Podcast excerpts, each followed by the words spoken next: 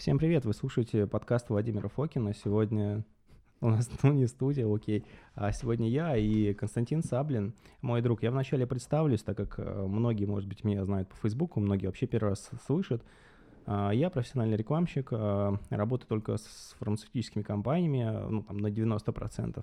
Из профильного образования у меня а, сертификационные курсы по биохимии, иммунологии, физиологии э, и генетики медицинской школы Гарварда, плюс я там для себя продолжу учиться, ну, то есть я не ученый, не врач, в этом плане я свободен говорить о чем угодно. А, Костя, может, ты тогда в двух словах себя представишь?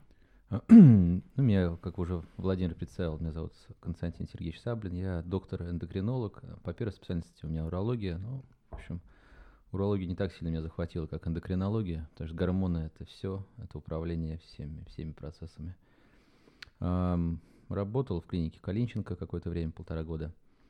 Сейчас тоже работаю там в различных клиниках, совмещаю и различные специальности. Андрология, эндокринология. В общем, все, что, все, что связано с метаболизмом, мне прям очень нравится. Окей, да. А, сразу хочу извиниться сегодня перед слушанием. Когда вы слушаете такой звук динди, удара по камню, это я ставлю чашку. Просто у меня еще есть остаточный кашель, я себе вынужден специальным чаем немножко смачивать горлышко, чтобы вы могли меня как-то хорошо слушать. А, сегодняшняя наша тема — гормоны. Здесь у нас будет интро.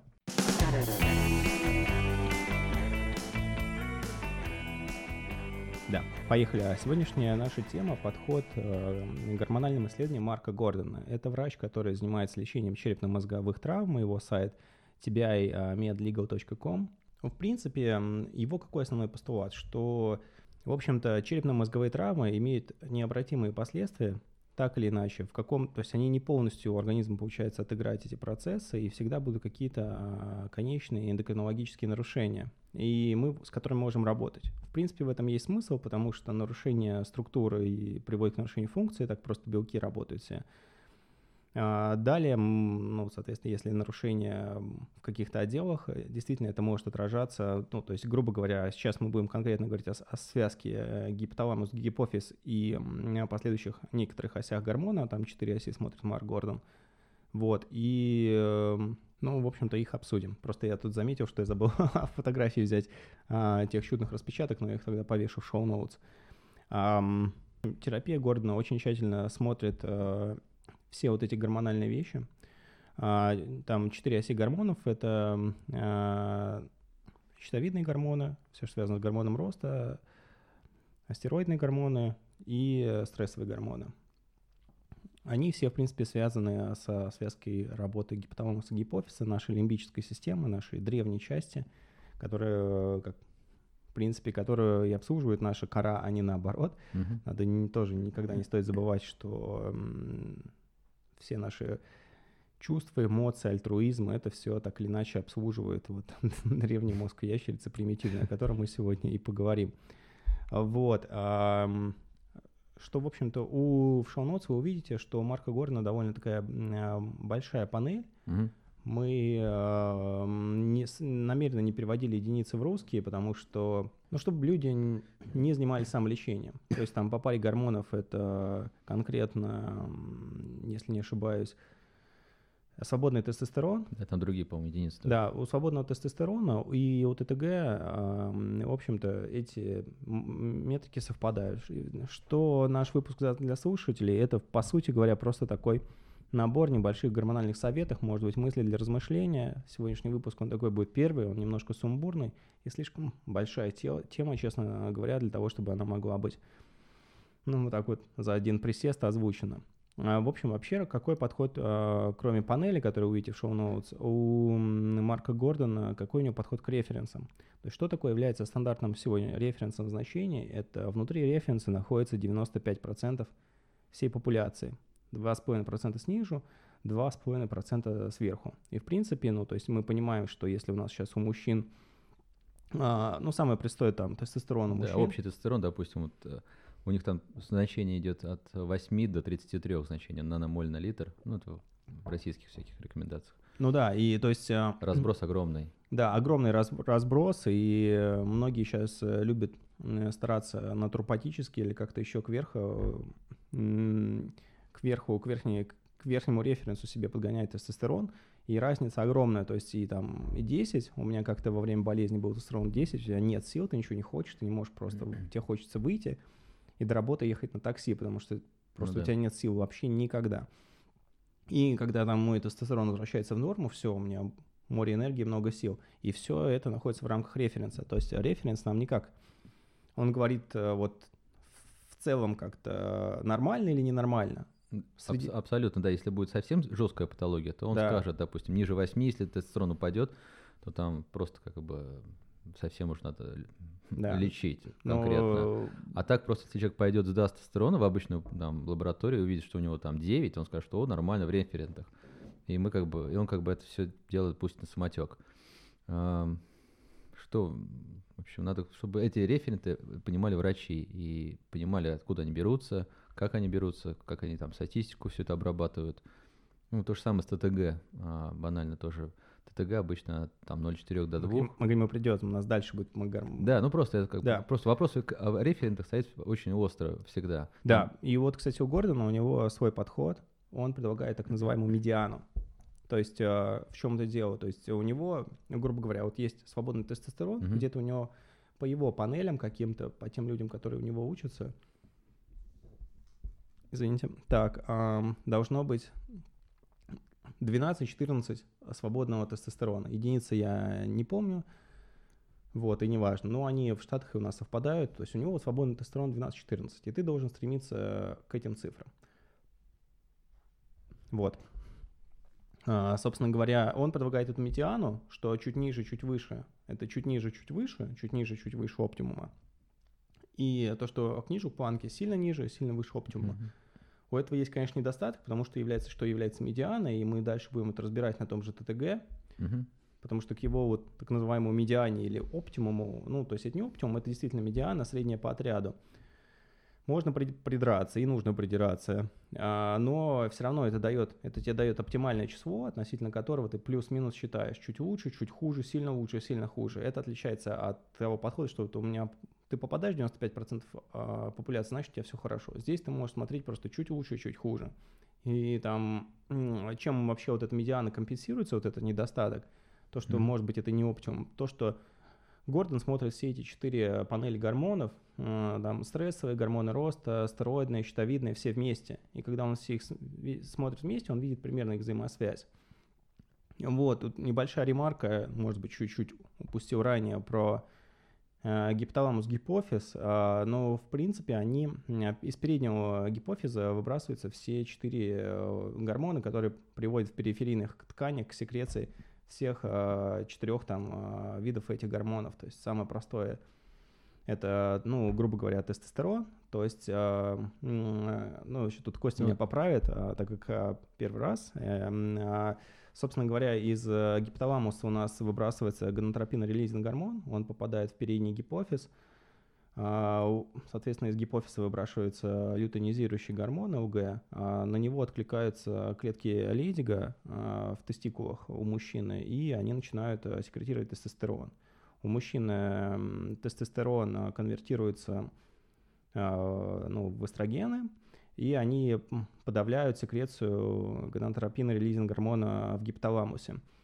Вот, собственно, в чем, э, во-первых, все оси примерно так работают. То есть есть да. вот что-то выбрасывается. То же самое, ТТГ, это обратная, зависть, обратная связь. Да, то есть и какие-то метаболиты потом подавляют, подавляют центрально. Да, и они как бы зах- находятся в гармонии и в саморегуляции. Да, то есть и поэтому у переднего гипофиза у гормонов пульсирующая секреция, угу. но мы этого еще сейчас коснемся. Вот. А, кстати, вот и поехали сразу к этому и коснемся на примере гормона роста.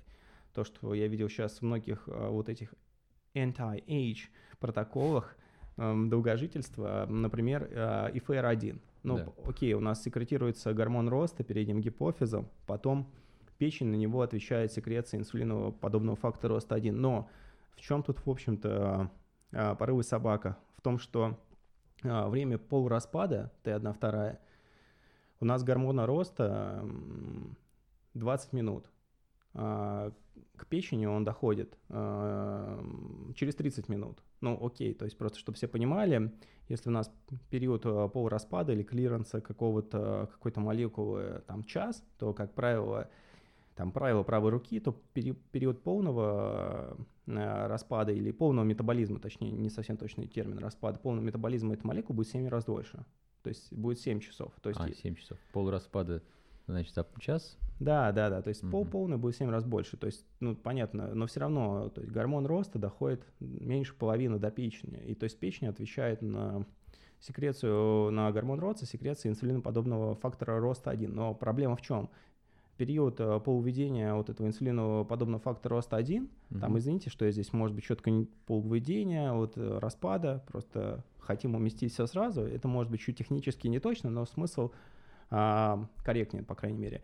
А, время полуведения инсулиноподобного фактора роста 8-10 минут. И что вы хотите увидеть, на, когда вы сдаете на него вот отдельно этот параметр, угу. на него, собственно, а, гормон?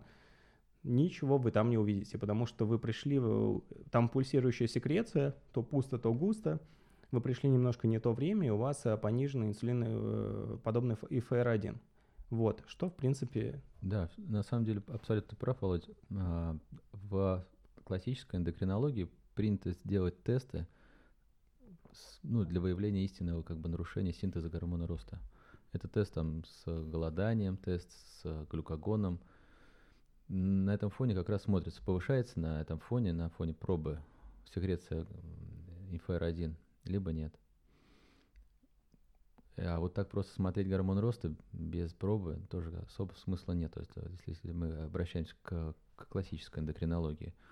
Ну, все знают то, что с возрастом вообще синтез гормонов снижается постепенно, и поэтому в вот этой анти а, тусовке чаще всего это и смотрится как бы вот как, как один из маркеров, сколько сейчас. Но, да, но вот Гордон, он в плане вот гормона роста, он смотрит сразу гормон роста, и ФР1, и еще mm-hmm. то, то, что у нас в анализах а, IGF BP3, то есть э, э инсулиносвязывающий белок номер 3 инсулиноподобного фактора роста. У нас он иногда я встречал на сайтах анализов, называется протеин 3. Да.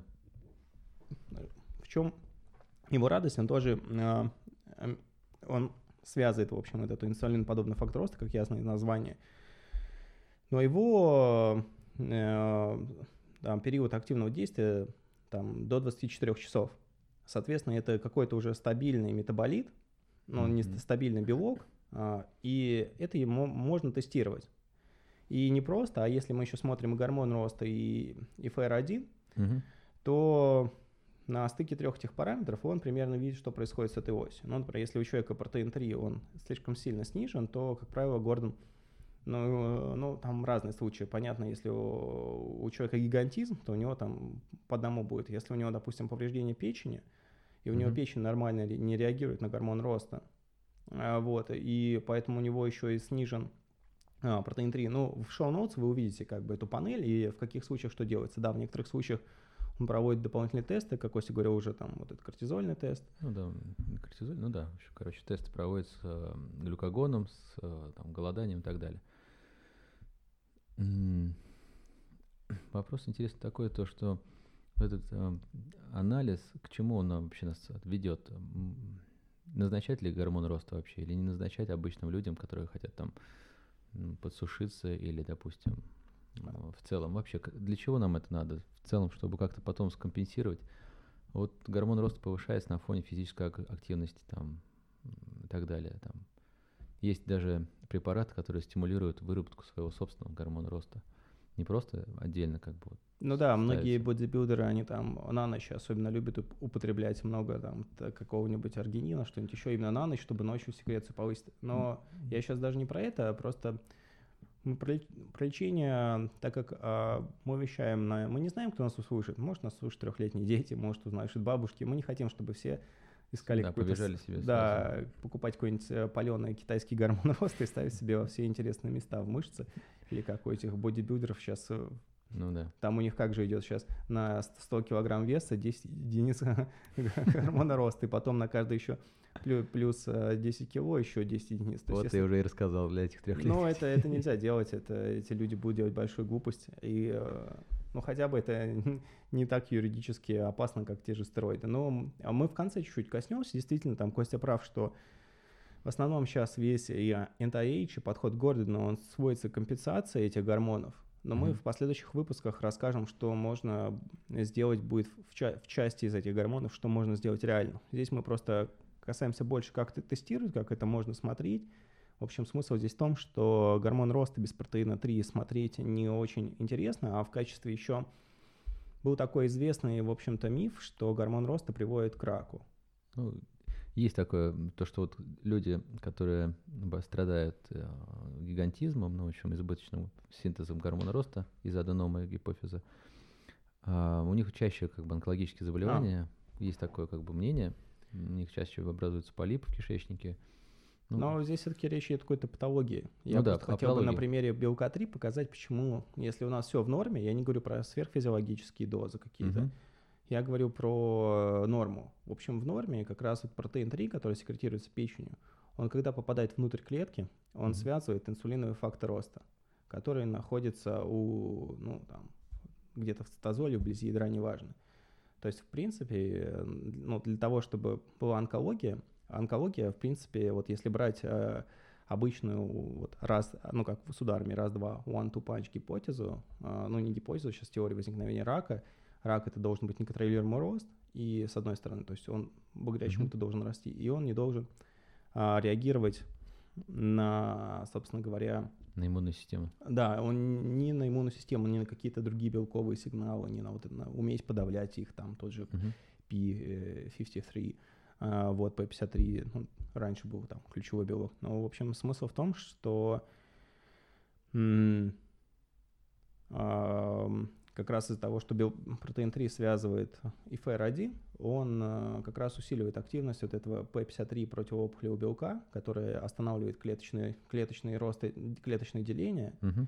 а, при уроне ДНК. Вот, и мы сейчас не будем углубляться, как надо повысить гормон роста и так далее, но смысл здесь в том, что есть еще другой мета, метаболит, а acid labile subunit, он у него, я по-русски не знаю, как просто это будет, его метаболит, а, точнее этот метаболит, он циркулирует до 200 часов, но он, по-моему, берется то ли из спинномозговой жидкости, но, в общем, коммерчески доступных тестов для него нет. То есть если просто uh-huh. 3 я, по крайней мере, в московских лабораториях нашел. Да, в, да, там, в одной лаборатории, по-моему, я только знаю. Ну, мы не будем их рекламировать пока, пока, по крайней мере.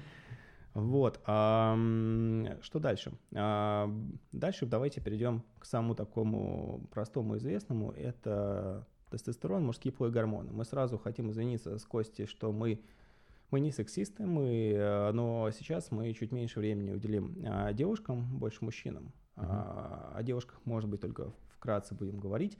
Почему? Потому что а, у женщин, у женщин до менопаузы а, параметры гормонов зависят многих, в том числе там ЛГФСГ, от, от, ну, от фазы цикла. Да, напрямую зависит от фазы цикла, там полностью там меняется в течение 28 дней, гормоны, эстрогены, прогестерон, все под действием этих ЛГФСГ меняется так, что с ног на голову. Да, и поэтому мы просто сейчас не будем на этом концентрироваться, и просто из цели экономии времени. Угу. Иначе, в общем, будет все на примере мужчин, потому что там все, чуть-чуть проще. Мы, то есть мы выбираем в данном случае... У нас будут некие примеры, по-моему, про, про женщин, ну посмотрим.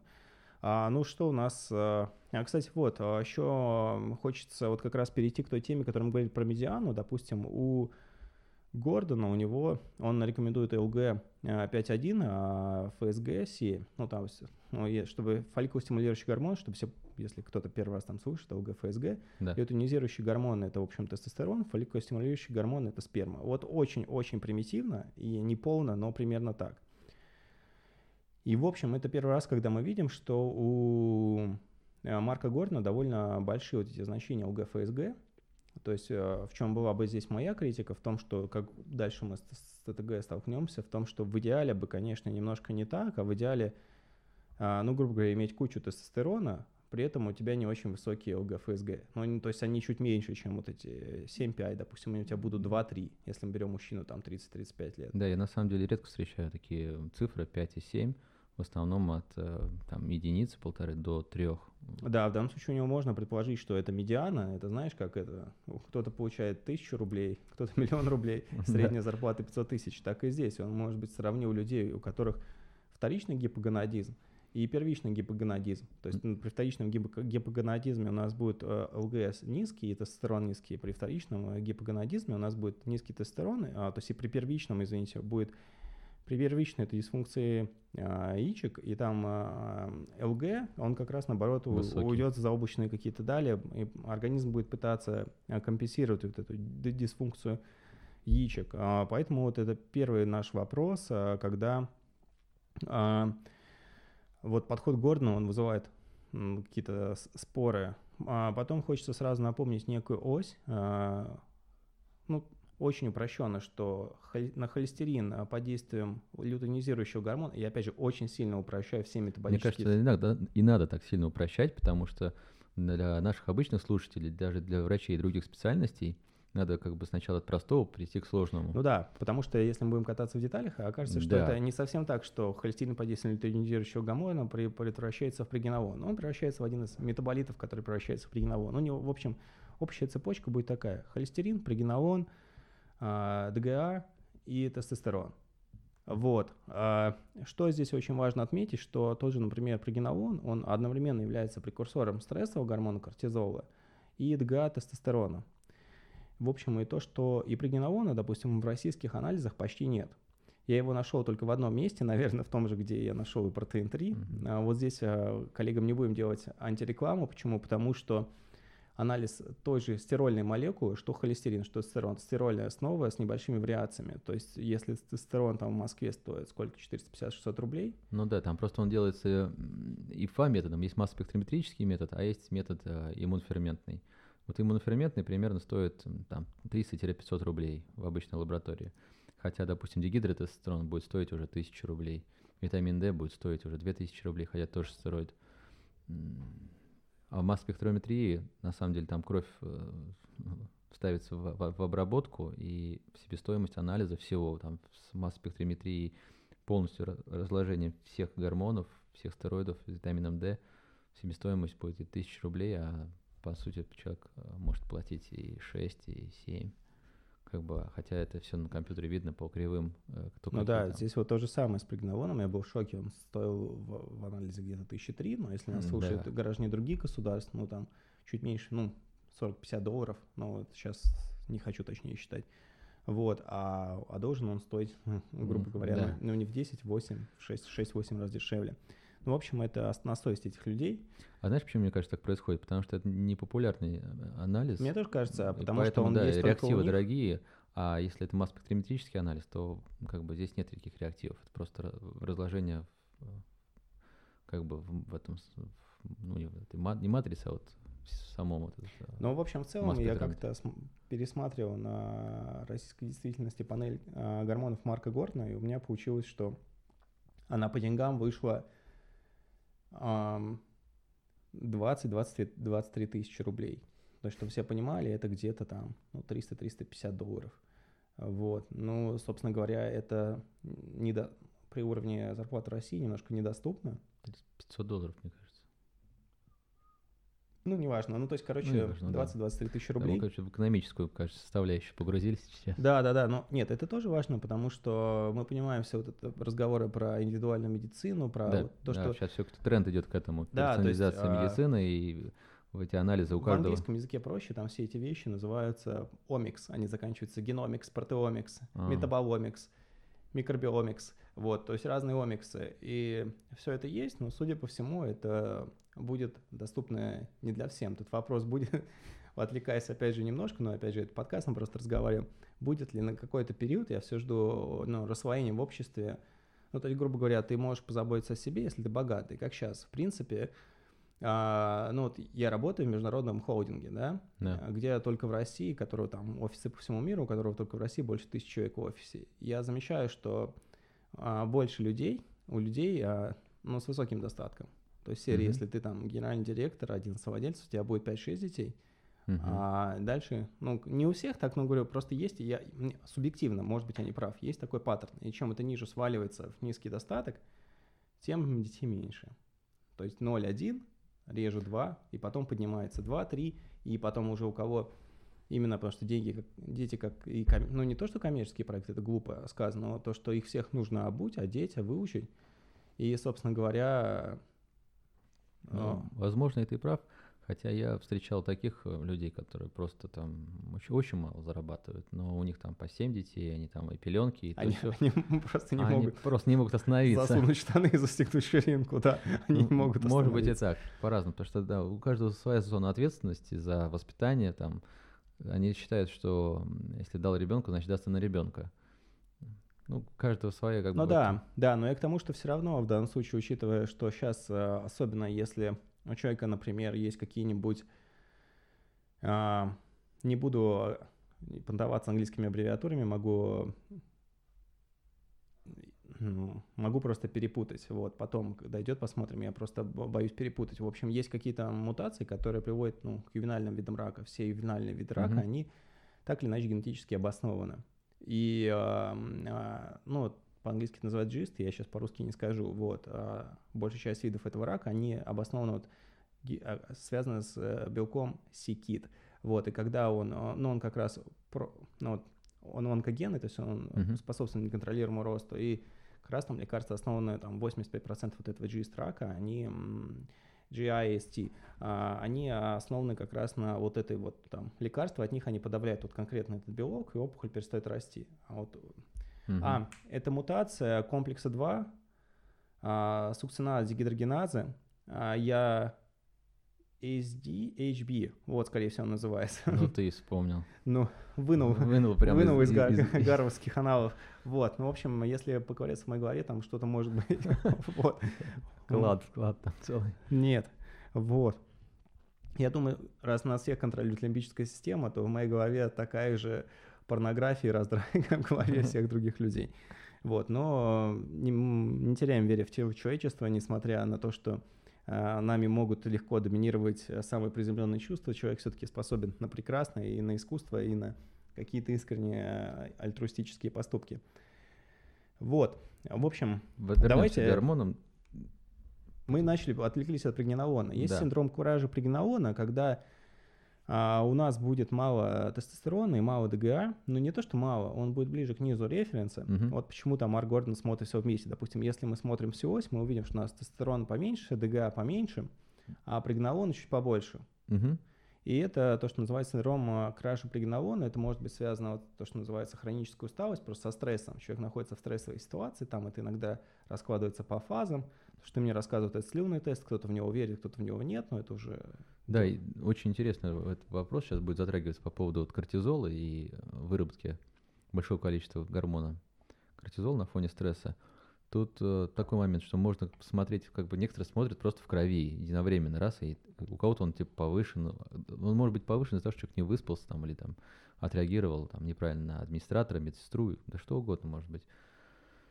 Обычно в обычной стандартной классической эндокринологии проводится тест, там дексаметазоном банальным, 1 миллиграмм дексаметазона принимается в вечером, где-то в 10 часов вечера, потом смотрится анализ на 8 утра, и смотрится, если он подавился больше, чем в два раза, то тест считается типа, успешным, и то, что все нормально с надпочечниками.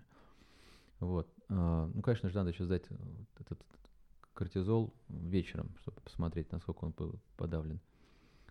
А, либо на, накануне с утра там. Ну, не, не суть важно. В общем, он должен быть меньше там какого-то референтного значения, 50, кажется. Тогда он будет успешный.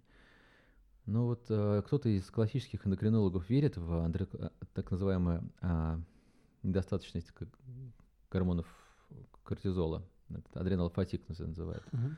А, хотя другие вообще классические эндокринологи говорят, что это полная ерунда, и не надо к этому смотреть, и вообще но, кстати, мнение тоже может быть, потому что когда что-то становится слишком популярным, ну, возможно. И когда люди на что-то вот просто, ну вот если взять сейчас, вот, например, из другой пример, пример как карнивор диета. Это угу. как вот, это экстремальный радикализм, как такой же веганизм. То есть чем экстремальнее диета, тем сложнее тебе диету сделать полноценной в плане нутриентов, клетчатки, чего угодно. И это просто как вот вслед за кето пошел так называемый хайп, шум, Мгм. и все начали сейчас есть эту карнивор диету, не понимая, что, допустим, для их той же микробиоты, но, извините, микробиота любит овощи, клетчаточку. Да. Да, даже, даже всеми ненавистными сейчас, на которые все по глупости, э, ну не по глупости, извините, но а, неполная картина на злаке. Вот, а, ну просто, грубо говоря, сейчас какая-то такая картина, находится что-то, вот как бы с пшеницей, делается фокус на антинутриентах, на фитинах, на занулине, на, ну, занулина, это который а, приводит к кишечной проницаемости, там Олесио Фасана, так, можете погуглить исследование такое, тоже из Гарварда, он открыл, что один из метаболитов глютена, допустим, есть. Это, Мгм. А в целом, а, ну, там, грубо говоря, просто если этого есть очень много, может быть, просто это быстрые сахара, они с той же микробиотой. Плохо там взаимодействует? как-то? Нет, ну, то есть, грубо говоря, что-то ешь, что у тебя формирует микробиоту. Я Мгм. по микробиоте не спец, но, в принципе, принцип, на, на мой взгляд, примерно такой. То есть, в принципе, а, ну, вопрос микробиоты кето очень бо- большой вопрос, потому что, а, ну, ты там урезаешь себе углеводы, там есть способы, ты можешь есть больше углеводов, допустим, когда ты ешь много салатов, много овощей, но ешь с кучей масла. Мгм. Вроде бы как бы сейчас считается там из таких каких-то известных медийных личностей в кето, Доминик де Мгм. говорил про это, сидит на такой диете. Может быть, это помогает как-то скомпенсировать вот Мне отсутствие... кажется, это вообще самый главный выход, если у тебя там есть, при- при- при- ну, есть клетчатка, есть э, овощи, там зелень, даже зеленушка там, то это самый будет от- отличный момент сочетания с маслом. Ну, как вариант. Ну да, но я к тому, что все равно, например, э, на той же кето нужно супер много внимания уд- уделять э, микробиоте, потому что в целом она лучше не будет. Там будет вот, э, я забыл, как это архея называется, э, которая растет и которая э, помогает стим- стимулирует производство муцилла бокаловидными клетками. Мгм. как-то она их помогает, защищает. Но это... Но все равно основные титры, штаммы бактерий, а, которые важны для нашего кишечника, они будут на кето ухудшаться, как правило. Но мы, это вообще отдельная будет Да, история. это да, отдельно Вот, но я к тому, будет. что а, я к чему это вообще была мысль? Это я люблю так, о чем-то начать, причем в Да, и другую перепрыгнуть, сторону. перепрыгнуть на другую интересную тему тоже. Да, тот смысл в чем? В том, что, возможно, когда что-то становится слишком популярным, тут даже самый адреналин фатик, Мгм. а, может быть, тут нужно понимать, какой процент этого true, а какой bullshit. И, как правило, ну, я вот, честно, адреналин фатик не интересовался, но смысл в том, что, ну, по крайней мере, в западной вот всей этой anti-age-тусовке Мгм. Вот синдром кражи прогенолона рассматривается. Если мы смотрим не очень с точки зрения формальной логики, да, вот есть цепочка холестин, прогенолон, ДГА, и действительно биохимически, если ты, тебе нужно очень, ну, в общем, может быть такая негативная регуляция ни- ниже стоящих вот этих метаболических путей, если тебе нужно слишком много прогенолона кортизол, будет меньше ТГА и тестостерона. То есть с точки зрения вот здесь биохимической, формальной, минимальной какой-то логики, это не, не выходит за Ну да. пределы понимания. То есть это, ну, это тоже можно рассматривать. А следующий гормон, который а, Гордон тестирует, и у мужчин, кстати, у женщин, вы увидите в шоу-ноутс, когда посмотрите, а, ну, американские только значения для панелей, он тестирует и прогестерон.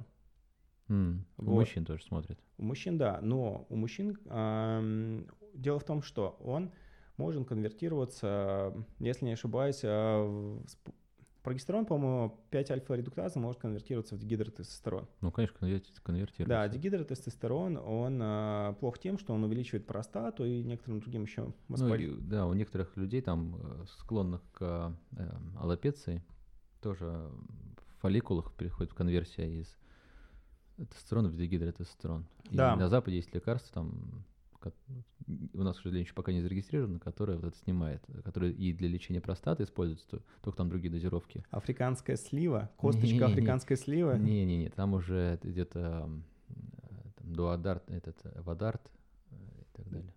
Ну, Ну, в общем, да, это не суть важно, это рекламное название. не-не, ну мы просто упоминаем, то есть мы их никак не рекламируем, ну, то есть тем более, если... они- Абсолютно, да, как Да. бы.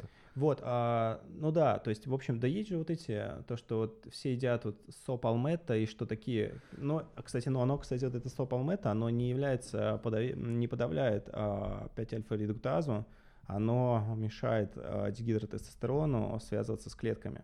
А, вот механизм. А вот э, китайская слива есть, я еще не помню, как оно, пиджиом или, или как, честно говоря, не помню, не буду врать слушателям. А, в общем, у Гордона это есть. Если напишут, потом мы им ответим. А, вот. А, что это есть, но опять же, это не значит, что это нужно идти потреблять. Просто в, ну, в норме, в, так немножко, ну, так, сторона Польши перейдем, вернемся к в норме просто не такая большая часть тестостерона конвертируется в гидротестостерон. Вот, и если мы тестируем там общий свободный гидротестостерон, можем понять, он выходит за эти сколько там хотелось бы нам, процентов 5-15, я mm-hmm. точно не помню.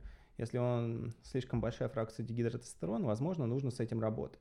Mm-hmm. Вот, потому что нам цель, чтобы у нас повышался метаболически активно, а не тот, который нам повышает простату. Плюс, а, ну вот переключились, да, а, сразу на ДГТ. А клетки сами могут конвертировать mm-hmm. тестостерон в дигидротестостерон.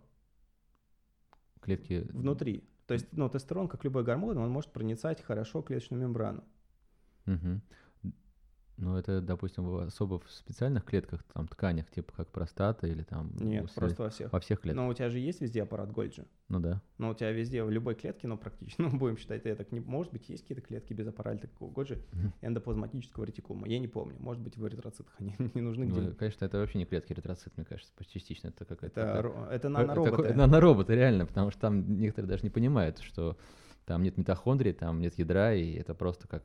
Но это гениально, я считаю. Это что... просто гениально. Вместе, а тромбоциты это тоже как бы не клетки, это вообще какие-то плавающие осколки, которые нужны для просто заклеивания там, повреждений. Все. Ну, не знаю, я думаю, эритроциты — это гениальная структура. Во-первых, она потому что они как переносчики кислорода, они сделаны так, чтобы этот кислород не мог повлиять на целостность, а, соответственно, Эндотелия? Нет, не эндотелия, а то, что ядро. То есть, если там а, был, это был бы риск для повреждения ДНК, мутаций каких-то. Точно.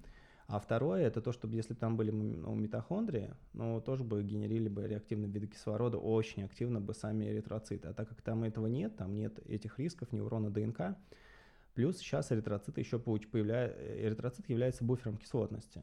Угу. То есть они а, связывают водород, а, и потом его, в общем-то, когда нужно, выпускают водород, ну, там, грубо говоря, сейчас чуть забегаем вперед, а нет, это вообще мы тему кислотности опустим, потому что это большая тема, она немного спекулирует. Э, диета, мы кислотность опустим, в общем. Но факт в том, что для углеводов, не для, не для кислот, то есть не для белков, жиров, для углеводов, uh-huh. в принципе, для там большей части кислотности, по сути, у нас а, эритроциты будут еще буфером. То есть они защищены от урона ДНК, потому что там его нет. Они защищены от урона митохондрий, от тех, ну, у них внутри не создаются реактивных видов кислорода и водорода. И они еще являются буфером кислотности. Это вообще гениальная штука. То есть реально это... Ну да, они из э, углекислой кислоты там, гоняют туда-сюда. Если надо будет кислород, если надо будет да. углекислый газ или там углекислую кислоту, то это, это вообще само вообще появление вот этой э, углекислой кислоты, которая просто она то ли есть, то ли нет, она сразу распадается на ионы H и а, H, CO3 там и так далее. А, ну ладно, давайте, чтобы все не путались, мы вам скажем основную метаболическую цепочку. А, есть э, в биохимии такая вещь, как обратимая реакция. То есть реакция без особых танцев с бубном перетекает в обе стороны. Да, она сразу идет и туда, и, в общем, туда. с кислотностью цепочка будет такая. Вода, H2O плюс CO2 превращается в угольную кислоту. Да, H2CO3. H2CO3. И это потом еще... Распадается на H плюс и да. HCO3 минус. Да, на воду и гидрокарбонат. Да. Вот, а, поэтому, собственно, это есть основной буфер, именно, но не по... А, кислотность выводится из углеводов, грубо говоря, дыханием, выдыханием, там в огромных количествах, это дело минут, то есть пока вот, вот, и частично это водород, но он может э, как раз э, связываться, ну, там, через все вот эти, через, я не помню, какой из этих звеньев этой цепочки, угольная mm-hmm. кислота, или просто ионы водорода, но они могут попадать в эритроциты, связываться и потом высвобождаться где нужно. И потом по цепочка проходит обратно, и просто мы, с, в общем, у нас остается выдыханием, а, в общем, обычным выдыханием мы поддерживаем баланс своего pH, своей кислотности. Мы побольше про это расскажем, если у нас метаболические кислоты, в том числе там какие-нибудь кетоны, куча mm-hmm. белка, это уже выводится почками. Но там, если в норме, по-моему, ну, в общем, легкие фильтруют 15 тысяч миллимоль а, кислоты, а, в день, то не почки, а легкие, а легкие 15 тысяч, то а, почки 70. То есть, ну, понимаете, Намного, слушатели, да. разницу. То есть, а, в общем, наши легкие, основной фильтр нашей кислотности это легкие. Если мы себя загрузили каким-то, не знаю, может быть, ядом для почек, какой-то токсином для почек, или вот метаболическими кислотами, мы там несколько недель подряд едим а, по несколько кило курицы. Вот зачем-то, непонятно зачем. То да, тогда это отразится на нашей кислотности, но это в России особо не протестируешь, потому что в Штатах там это называется high Inion Gap или Anion Gap, ну, английский забыл уже. Вот, ну, в общем, смысл там, вот натрий, калий, хлор и гидрокарбонат. Вот они все там суммируются, ну, что-то отрицательное, что-то положительное, и там получается какая-то сумма. Mm-hmm. просто если там а, уходит от референсового значения сильно, плюс, да, там число слишком большое, значит, у нас мало гидрокарбоната, гидрокарбонат тратится на на, в общем, на фильтрацию кислотности почками. С почками просто все гораздо там сложнее, потому что там, если у нас а, молочная кислота, а, ну, lactic acid, то она будет ну, поделена там в почках, по сути говоря, на, на, на кусочек водорода положительно заряженного и на H+, и на, соответственно, на лактат, на лактат mm-hmm. И лактат будет э, отфильтровываться почками, как я не помню по-русски, как это клубочки или что. Я, честно говоря, ну, да, просто по-русски не, не знаю даже, как это. А водород очень сложно, там вот через систему фильтрации реабсорбции тоже будет очень-очень долго высвобождаться почками. Тоже как, а потом уже через много недель вернет обратно э, кир, э, гидрокарбонат в кровоток. То есть поэтому, когда у нас кислотная нагрузка на метаболическими кислотами, в том числе кетонами, потому mm-hmm. что, например, в 30-х годах до изобретения антибиотиков э, были попытки лечить хронические инфекции мочеполого тракта, я видел, э, кетонами, потому что там кетогенные диеты, голодания, они позволяли снизить э, pH мочи там ниже 5 или в 5. Mm-hmm. Иногда это, ну не во всех, там эффективность была не очень большая, но в тех исследованиях, в которых я видел, там 30-33 года, по-моему, ну, треть где-то людей, они таким образом избавлялись от инфекции э, мочеполой системы. Ну да, снизить кислотность или там но такой хардкорный вариант. Ну, конечно, да. Ну, то есть, э, в принципе, мы опять ушли, но просто, просто иногда о гормонах говорить, иногда то, что скучно. Темы у нас все-таки такой не... У нас не лекция, правильно? У нас просто да. передача. И мы в основном она про то, как мы что-то разговариваем, а для вас это может быть больше какой-то полезной информации. Что еще важно с прогестероном? Прогестерон а, является очным э, модулятором гамк рецепторов. Да, а... вообще прогестерон мне на самом деле очень импонирует, не знаю почему. Хотя это гормон, который регулирует а, а, как бы отторжение эндометрия у женщин в матке. Но на самом деле он есть и у мужчин. Ты имеешь в виду прогестероновые да. свечи беременным? Ну, вообще, в целом, да, а. прогестерон вообще для чего нужен? Основной его момент нужен для того, чтобы отходил это гормон желтого тела у женщин. Когда беременность не настала, желтое тело как бы все э, уходит. Вот, но прогестерон повышается и постепенно-постепенно начинает э, эндот, эндотелий, который уже вырос, а, отваливаться. Но этот прогестерон есть и у мужчин, а также этот прогестерон, были исследования, очень хорошо влияет на память у женщины и вообще, чтобы не было никаких э, там, деменций, там, еще тут деп, там, так называемый. А, ну вот, здесь, кстати, здесь, ну, в общем... Гордон, он женщинам иногда прогестерон, простите, чуть не сказал прогенолон, э, прогестерон дает, но мужчинам нет. Но мужчинам он его дает, знаешь, когда на ГЗТ. Да, да, вот, вот я тоже слышал, что некоторые мужчины получают прогестерон, хотя ни, ни в одних э, рекомендациях вы это не встретите. Э, есть разные виды его, этого прогестерона, там, гелевая форма в основном, или там в креме. Для чего он дает? Это для того, чтобы не было там э, роста простаты, скорее всего. Это основной, наверное, скорее всего, показатель. Ну или снизить какое-то воспаление в простате. Не знаю, но у Горна как-то это очень расплывчато написано, что из серии вот у мужчины ГЗТ а, это играет совсем другими красками. С другой стороны, если он еще, ну, грубо говоря, в нервной системе основной, а, ну так, есть просто процессы возбуждения и торможения очень грубые. Uh-huh. А, но, но корректно в данном случае. И основной нейро, нейротрансмиттер, который отвечает за возбуждение это глутамат, а заторможение это гамма-аминомасляная кислота. Мгм. И вот все вот вещи, транквилизаторы, вот эти бензодиазепины, они вот влияют на, так или иначе, на гамк... а, а, Рецепторы. Да, на гамк-рецепторы. И в данном случае, если прогестерон является модулятором гамк-рецепторов, Мгм. он, в принципе, э, улучшает вот процессы, может быть, восстановления. Я так еще подумаю. Ну, Тем более для как раз, если брать э, ГЗТ, а, и это же, ну, кстати, вот у Гордона он никогда не уходит, не уводит людей в суперфизиологические дозы.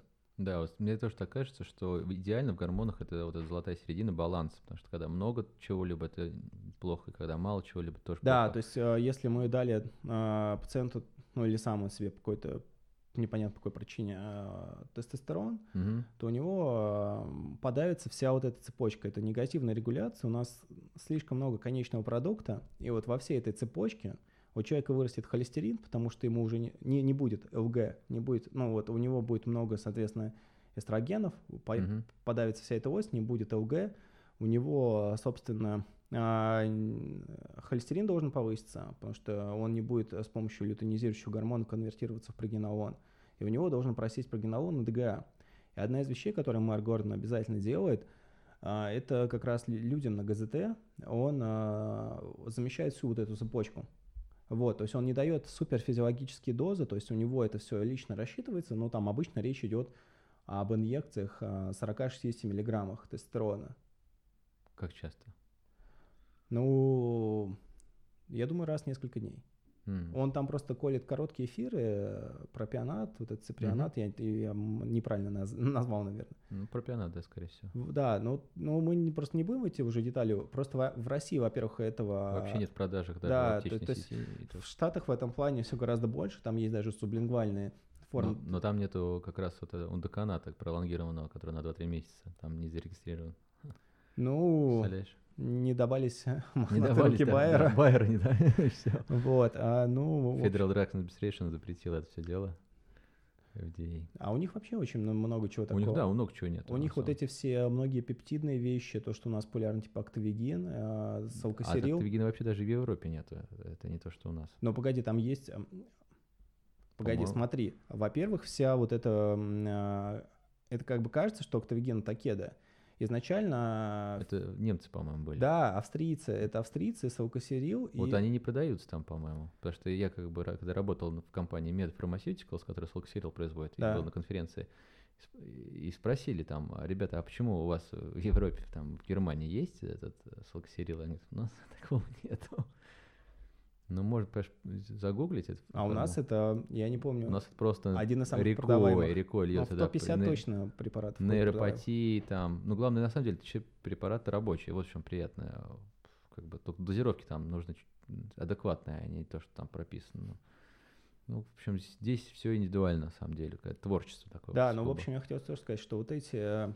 Есть э, замечательная книга, если кто хочет узнать про историю европейских фармацевтических компаний, Норма Ноллер, Третий рейх на наркотиках, но по-английски называлась она Блица, то есть, э, ну, ну, там по-немецки еще как-то еще интереснее, по-моему, она в оригинале что-то полностью обдолбанная, вот что-то такое. И там рассказывается про то, как вот а, многие компании сейчас уже известные, но там, я не знаю, Поднимались на- грубо говоря, на у- у компании самой древней а, фармацевтической компании в мире, компании Merck, а, ну, понятно, что они внесли все хорошую лепту, и тогда просто все понимали, ну, знаешь, наше а, понимание стандартов а, лечения, оно менялось. Когда-то шизофрению лечили гипогликемической комой и холодными ваннами. Ну да. Ну и сейчас... И током. И током. И сейчас невозможно, и не факт, что сейчас сильно лучше, вот, когда экстрапирамидальное расстройство будет почти у всех.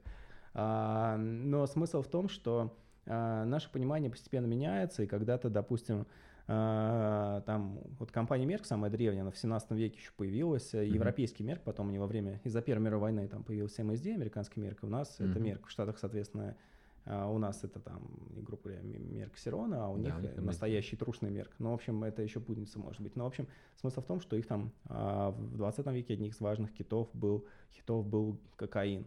Мгм. Вот. У компании Bayer было два основных хита, там аспирин и героин.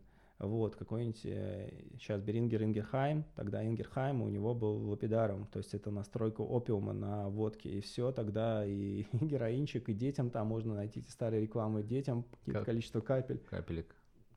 Просто понимание стандартов лечения менялось, причем люди склонны, что-то открывается, и все вот всегда стандартные вот эти психические опознавательные процессы заражения и подражания, которыми руководит наша лимбическая система во многом, которая энергоэффективна и вот так вот открывается по щелчку пальцев практически, чуть не щелкнул, просто если бы я щелкнул микрофон, мог бы, ну, в красный уйти, то есть м, звук был бы не очень хороший для людей.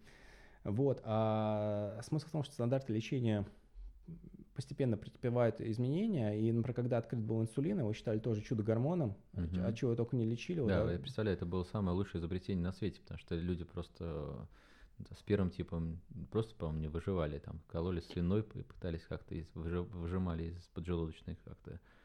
А потом, когда синтезировали и начали еще генетически модифицированным, ну не генетически модифицированным, а производство инсулина Да. с помощью бактерий Шерихи коли. Я понял, что ты говоришь, потому Да, что и сейчас сразу все спасли, там есть, спасло столько людей. да, длинного, быстрый, то есть они как кушать, по-моему, ставят быстрый, а раз в день стоит, ставят длинный. Ну, это сейчас, тогда, когда, когда только вообще изобрели инсулин, и когда сахар стал более-менее нормальным, и человек не просто не, не умирал от того, что он пьет и постоянно входит в туалет по-маленькому, и чувство жажды постоянное, и моча вся такая сладкая. Да, ну, в общем, я Чё? советовал книгу Нормана Оллера «Третий рейх наркотиков», чтобы, если люди хотят понимать, как вообще развивалась фарма, там, а, э, в том числе американская, там очень, не американская, простите, немецкая, в основном Мгм. на, на примере немцев, это очень хорошо расписано, просто внутренняя логика каких-то событий, да, там книжка, она журналистская больше, там очень много таких вот, знаешь, Мгм. явный журналистский флер, там, новая власть, новые наркотики, там, такие Ну, слоганы, понятно, да. слогановые красивые вещи, что раньше у нас была прекрасная экономика, а теперь прекрасное извращение, это про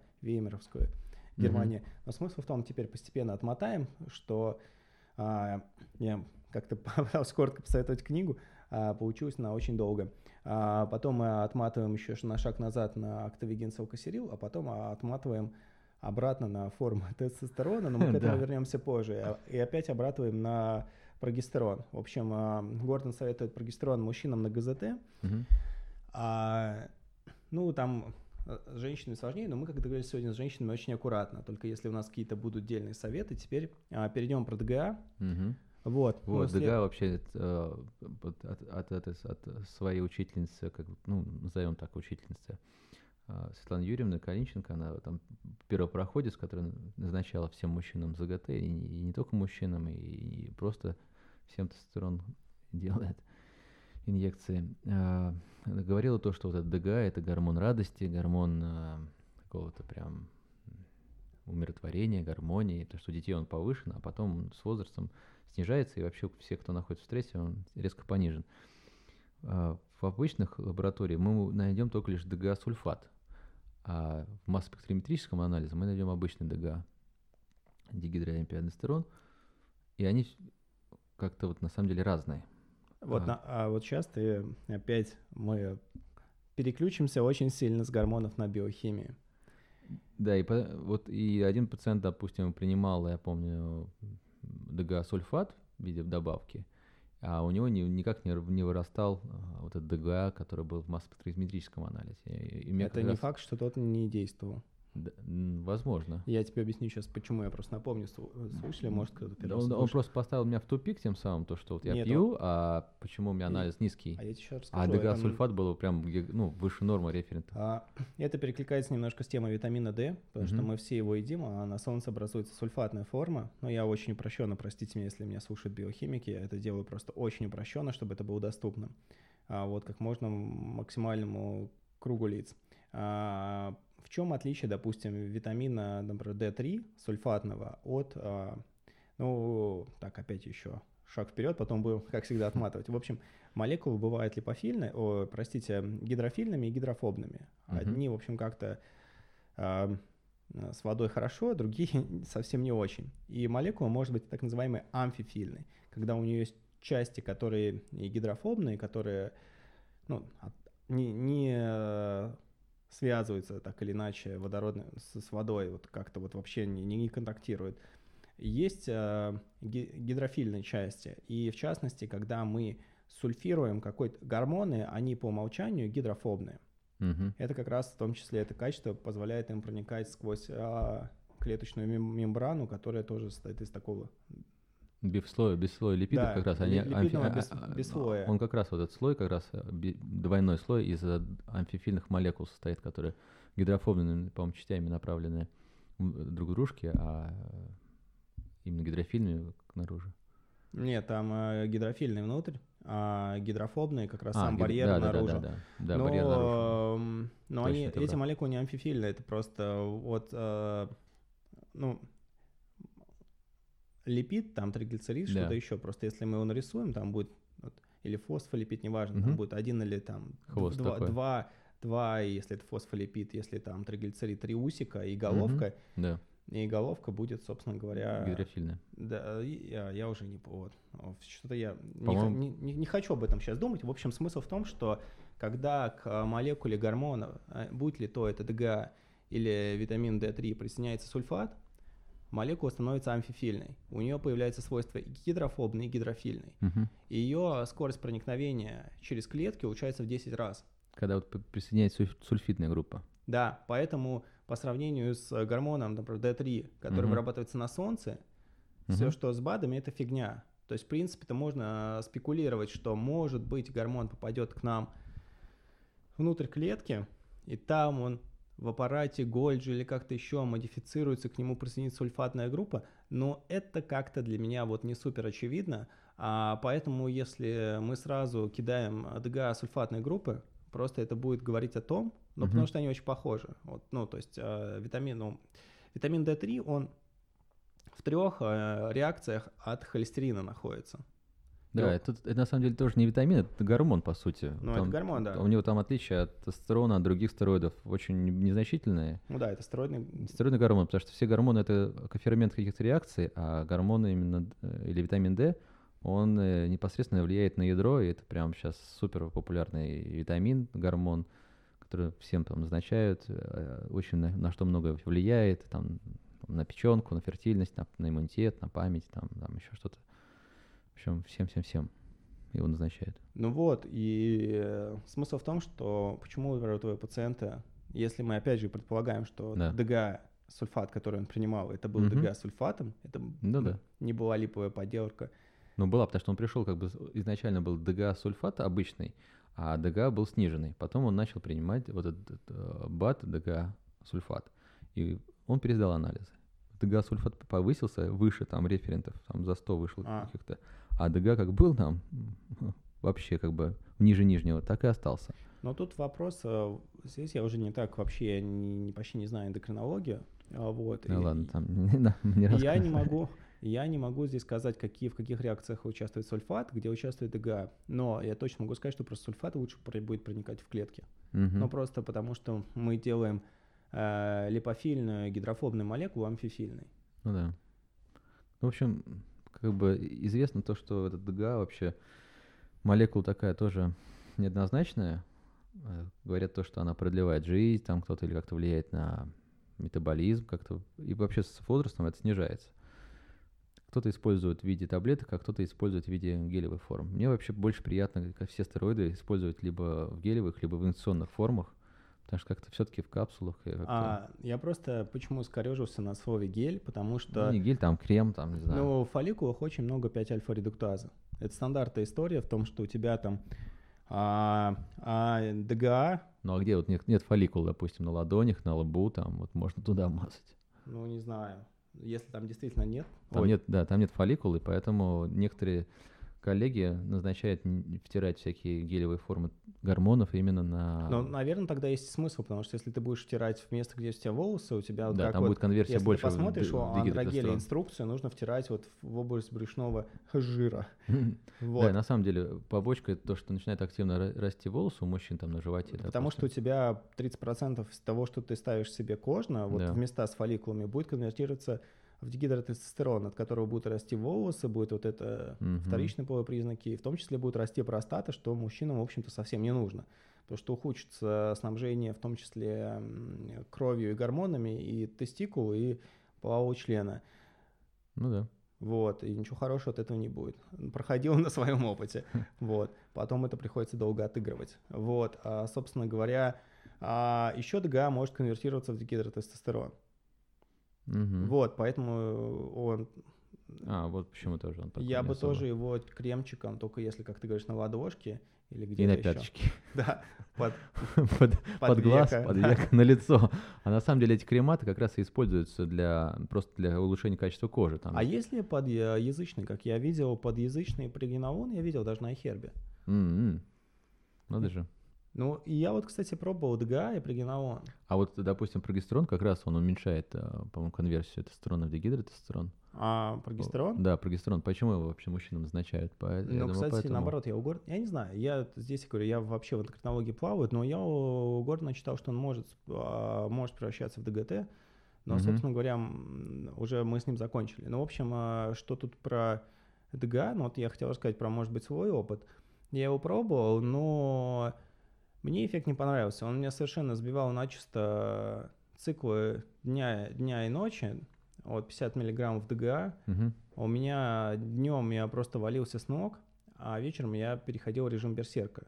Вечером. Да, из тех людей, которые я слышал, ну, я слышал у женщин, ну, там, Мгм. после ме- менопаузы, когда у них там проблемы Да. потери веса, и это им действительно помогало улучшить настроение. Вот комбо прогенолона и ДГА. Ну, Г- Гордон ее много кому ставит, но он ГЗТ вот часто говорил ставит. Или к фоном ГЗТ, потому что бывает, чтобы не было вот этой роид рейдж, Мгм. когда человек на стероидах, он агрессивный такой, потому что ему вот не хватает того, что вот всех этих ДГА и прогенолона не хватает.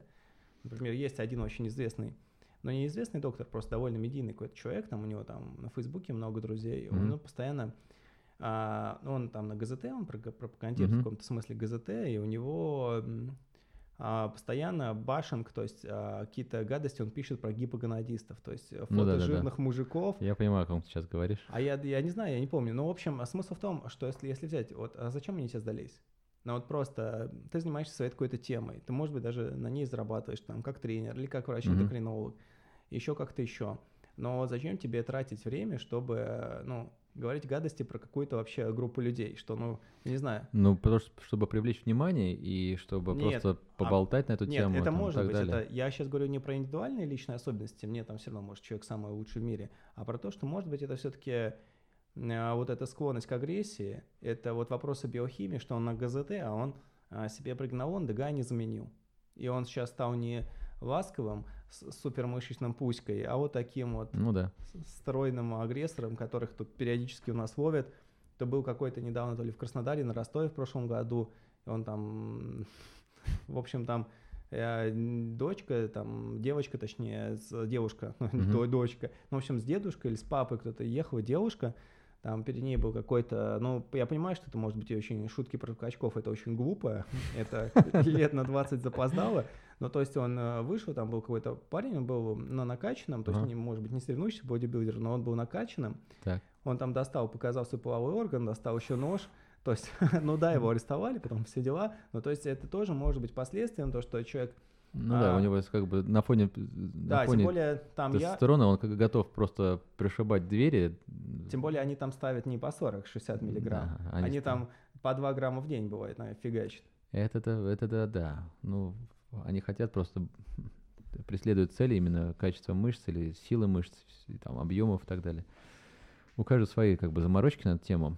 Да, ну, в общем, а, давайте уже с ДГА перейдем на тестостерон, вот.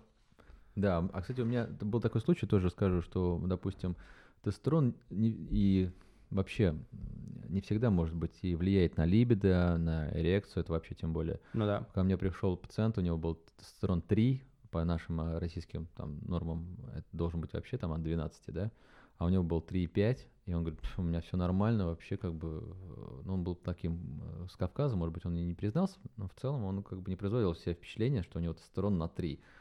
Пришел просто на так на... Может, на ошибка теста, может, у него какой-то... Может быть, но здесь, мне кажется, тоже еще зависит от э, коры нашего головного мозга, потому что у кого-то там Ну, да, тестостерон высо- знаешь, высоченный, а он не гоняется То, за что многие сейчас обсуждают чувствительность рецепторов. Да, да, да, вот именно чувствительность рецепторов. Потому что когда начинают вот ставить тестостерон себе, боди, бодибилдеры, как я их называю, а, у них потом чувствительность рецепторов снижается. Они поначалу Это всплеск, быть. всплеск, да, там они там неделю гоняют вообще Это как знаешь, сумасшедшие, кстати, а потом они э, раз и все. Просто в эту же тему. Я читал а, про ХГЧ, почему.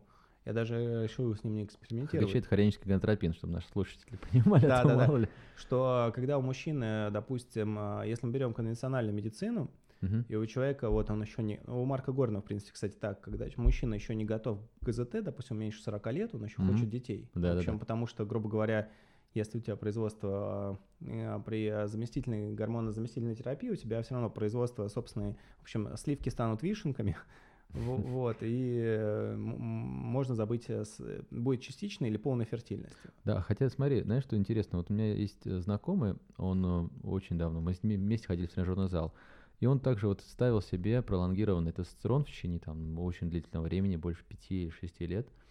Потом, э, в- видимо, там как-то поменялась у него судьба, э, бизнес его прикрыли, и он там пошел работать в элитное такси.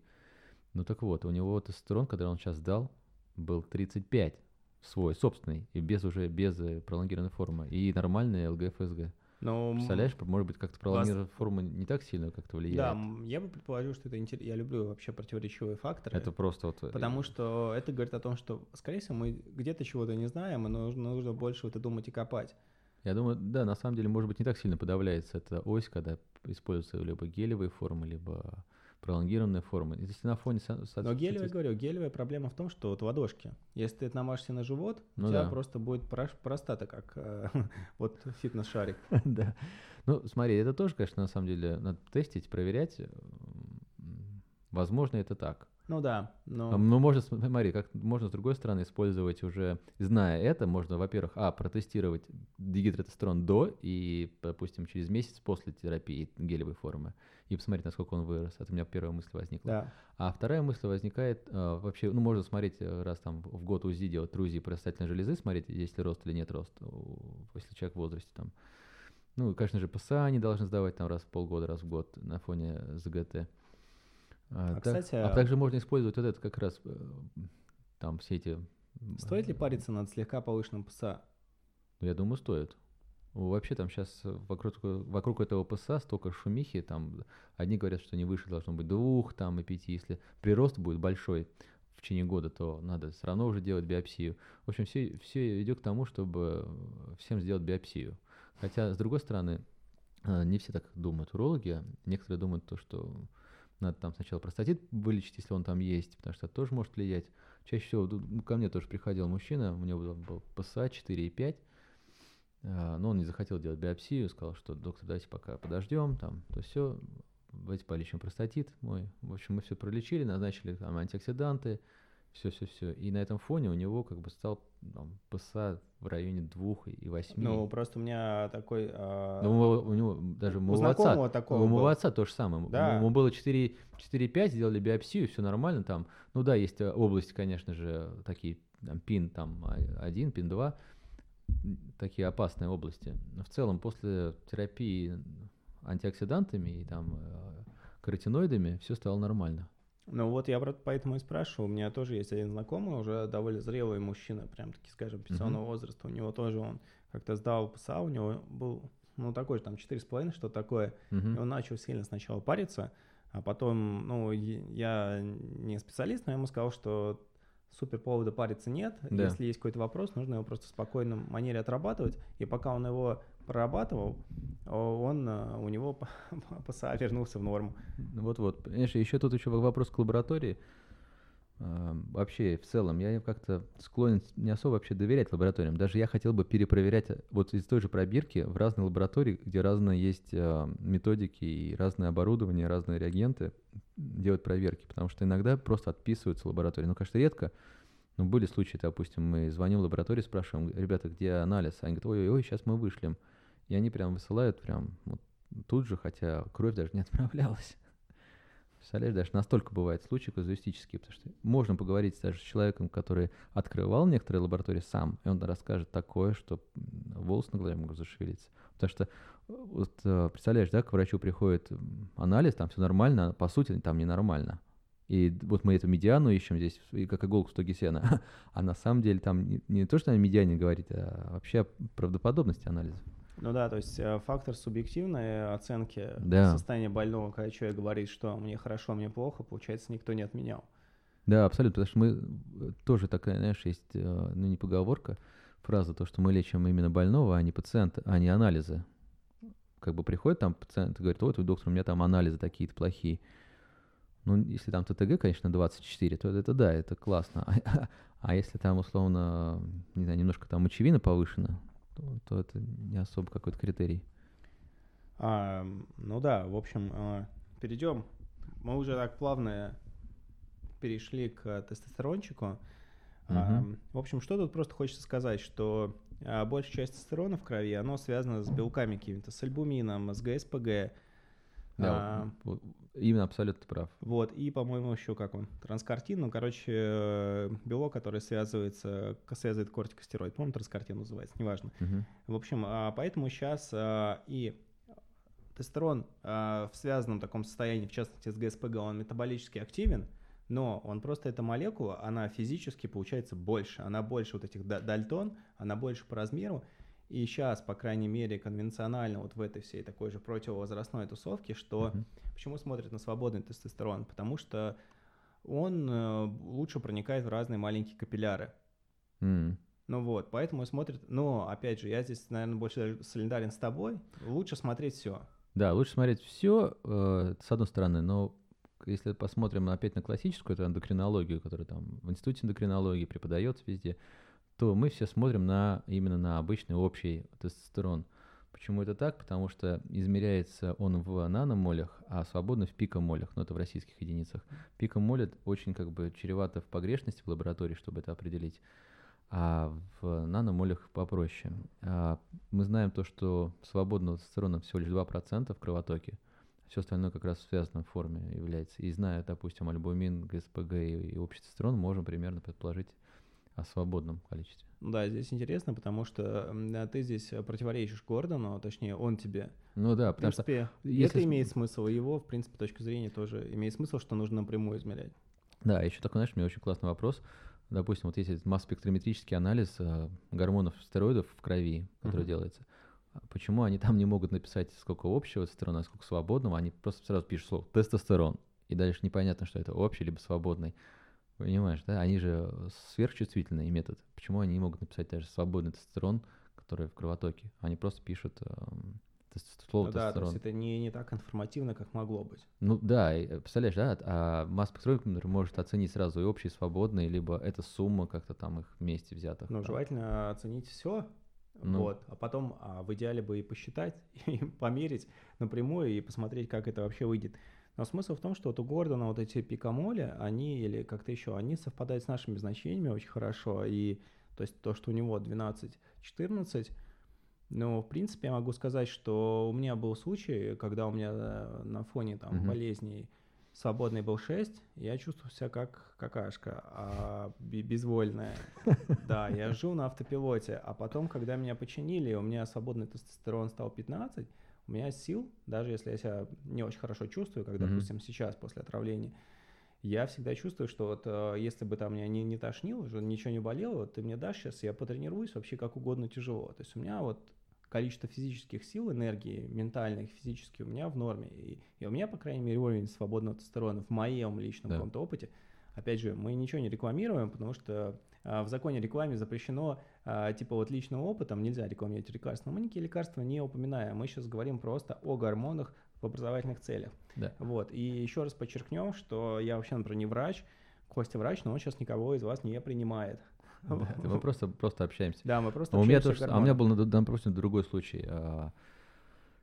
У меня тестостерон, как я не сдам, там был все за 30. Я типа гордился, гордился, 31, 33, но на этом фоне я чувствую, что у меня и там подавленное настроение, и там и недосып, и нет таких сил, там каких, как вот ты рассказываешь, да, после того, как у тебя поднялся тестостерон.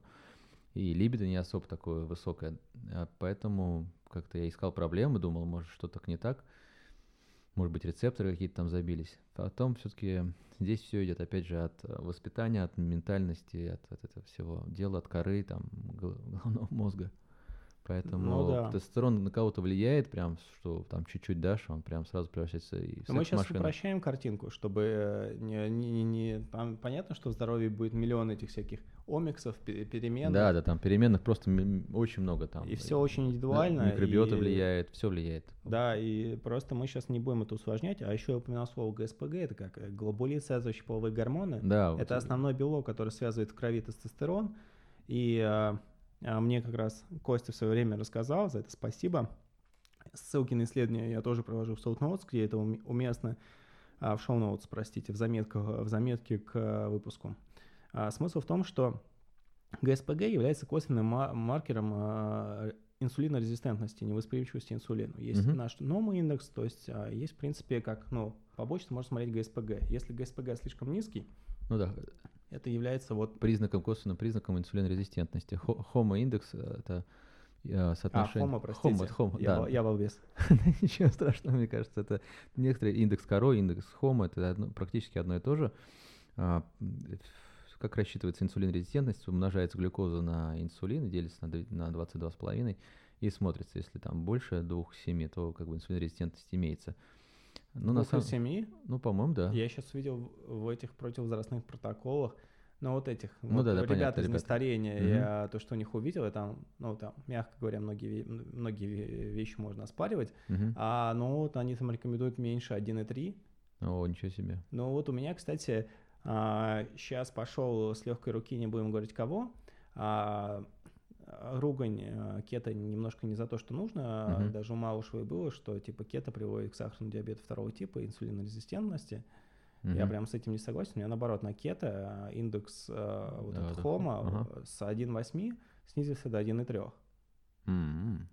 Слушай, ну на самом Ну, деле... потому что у тебя первое, что у тебя произойдет на том же кето, у тебя упадет глюкоза, у тебя упадет инсулин. Да, ну, еще смотри, вот эти все эти индексы хо- хома, э, для меня это тоже, знаешь, не особо сильно, сильно показатели. Поч- Почему? А, Потому что вот мы сдаем глюкозу, вот сейчас она у нас будет там такая-то, допустим, мы там по- не поели вечером, как обычно, не поужинали, или поужинали не- не- неправильно, не- не- а, не- недостатка было, допустим, углеводов.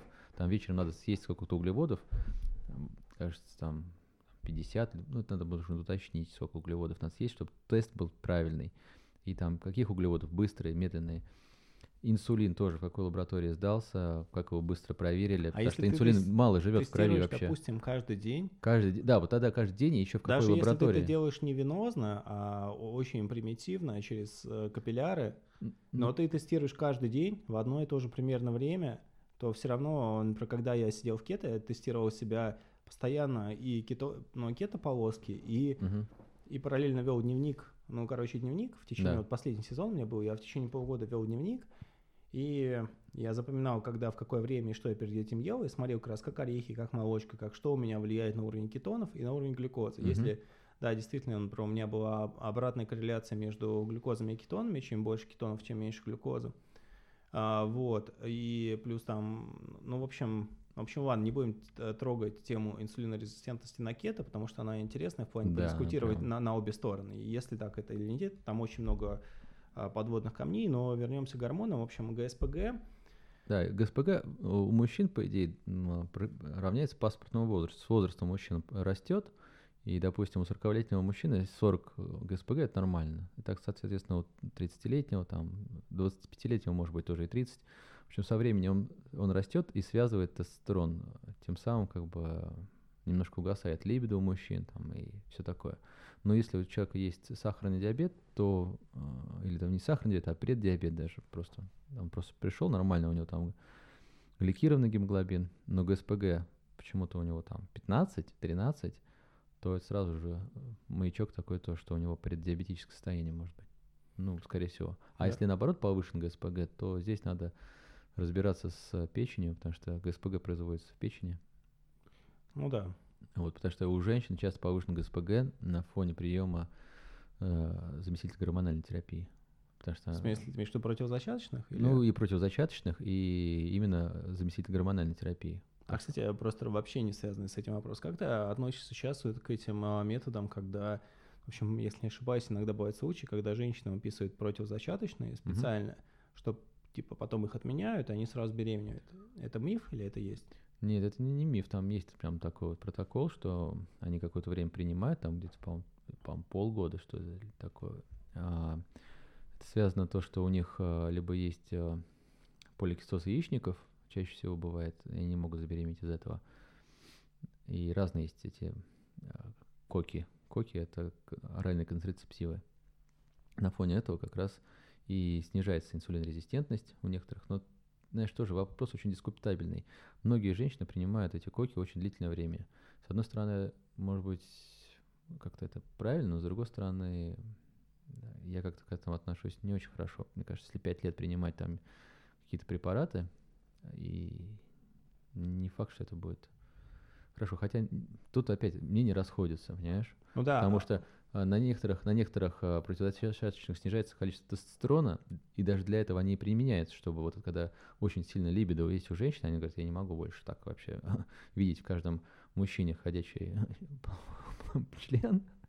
Вот, поэтому им даются препараты, и они, соответственно, а можно сделать наоборот, если у женщины низкая либидо, чтобы, чтобы она начала видеть? Да, да, некоторые, а, я тебе говорю, что даже э, некоторые эндокринологи придерживаются того, что нужны андрогены. Ну, андроген – это тестостерон э, женщинам. На этом фоне они становятся более тоже такие подвижные. Ну, не в тех дозах, как мужчинам, соответственно, там так это у 8 раз меньше. у женщин э, приводит к их возрастанию либидо или нет? К возрастанию либидо. Ну, тоже здесь все зависит от типа женщины, понимаешь? А. Есть женщины такие, которые там спокойные, э, не такие, которые на коне постоянные, там, бизнес-вумены. И вот когда бизнес-вумены, у них прям классно заходит. А те, которые попроще, они говорят, ну как-то да, там не особо так, ну просто энергии чуть побольше прибавилось. Хотя, понимаешь, с другой стороны, вот этот тестостерон, он а, типа может влиять на инсулинорезистентность. И у кого этот повышенный тестостерон, он может, он вызывает как раз диабетические дела. Но это тоже, понимаешь, пока вот а, надо поглубже погрузиться в эту тематику. Ну да, поэтому, в принципе, лучше быть здесь на безопасной стороне, вот как Гордон, и он э, поднимает кверху референсы. И тоже я тебя вспомнил, ты говорил, потому что но он, в принципе, к нему приходит мужчина, и он действительно, так или иначе, женщины, у него заканчивается гормон, гормон заместительной терапии чаще всего, в той или иной степени. Вот у мужчин, если у них слабый тестостерон, он им до 40 лет, либо он им дает ХГЧ 500 единиц 5 а, дней в неделю, а, либо, по-моему, 50 миллиграмм кломифена. Угу. Но знаешь, с кломифеном тут такая вообще вещь, там же два энзомера. Угу. Там есть, по-моему, N, э, N-кломифен и зюкломифен. Вот N-кломифен, он блокатор эстрогеновых рецепторов, то есть он будет заставлять мозг секретировать э, гипофиз больше ЛГ, угу. а, ну и, соответственно, больше тестостерона. Но есть зюкломифен, который работает как а, агонист эстрогена. И, например, например, я пробовал кломифен 25-3 дня, он меня привел к вялой эрекции, потом, которую вот а, я отменил, и через неделю она стала опять нормальной. Вот, а я знаю людей, которые и принимают кломифен. Да, а, длительное время-то. И все у них нормально. Так что это тоже очень все индивидуально. Гордон тоже говорит, что кому так, кому так, кому и то, и другое я сразу даю. Вот, а ХГЧ, что я хотел тогда сказать, мы, э, я в какой-то литературе я пытался улечься, а, как а, то есть, ну, рецепторы вот влияют, что влияет на чувствительность. Да, на самих, рецеп, самих рецепторов. Да, во-первых, я заметил, что а, пролактин все-таки он влияет, влияет на восстановление чувствительности. То есть, допустим, а, снижать провоктин в ноль, да. ну, допустим, чтобы раньше, чтобы чаще можно было экулировать, как сейчас иногда у флейбл применение кабергалина, угу. бромкриптина, они бывают иногда не в медицинских показателях, а что в рамках референса, то есть если у человека небольшой там провоктин 200, допустим, да, да. он его снижает, и все равно, или там с возрастом у него 400, он спустился до 200, он может там на ночь едет, берет там таблетку тадалофила, угу. сиалиса, ну, вот, э, и э, Может быть, северная звезда. Кабергалин, а, да какой угодно, сейчас да, просто почему мы шутим, потому что в этом году э, коллеги завалили, э, или Эли, или, не знаю, не помню, да, а, они решили, Сиалис лишился патента, это Долофил, э, просто чем он отличается от Верга, тем, что очень долго он там... Период полураспада, по-моему. Да, у него там то ли 19 часов, но в общем он... В общем, на 36 часов его там все Да, говорят. по сути, три дня он может там действовать так или иначе. И он потерял это средство, потерял патент, э, тем более оно, по-моему, у него в инструкции написано, что оно, по-моему, даже в этом а, в небольшой дозировке, типа как уменьшает простату, что-то еще. Там много было механизмов действия, но неважно. Это пусть это уже фарма сама все разбирается. Но смысл в том, что это средство потеряло патент, и uh-huh. появились дженерики. И, по-моему, вот я видел, кто Тева регистрировал свой, у него был только это Dynamic Long. Ну да. И Северная звезда. Да и белорусская, по-моему, компания какие-то. Да, там много сейчас очень вышло, по-моему, у не, надо просто посмотреть вот это реестр лекарственных средств. Я когда смотрел, там было mm-hmm. зарегистрировано. Но когда я смотрел, я давно смотрел, это было еще лето, там был, а, ну, кроме Сиалиса, там еще был вот как раз Северная звезда и вот Теовский препарат.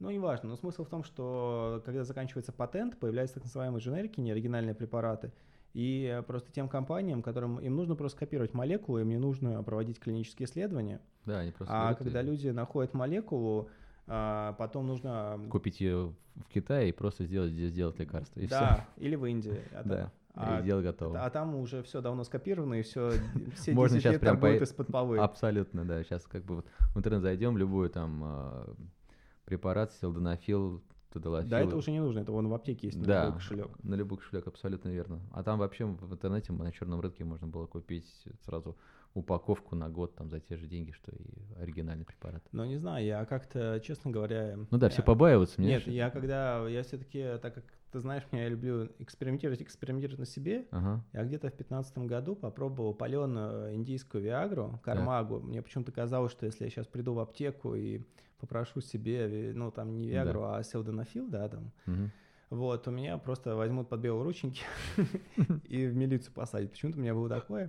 Я купил каких-то там непонятных людей в интернете, но почему она не очень как-то работала. Я потом еще раз в жизни ради интереса попробовал, и мне, честно говоря, это не понравилось. У меня от этого болит голова, у меня начинает mm-hmm. течь ночь, то есть сильно разрушается, сужается, расширяются извините, сосуды.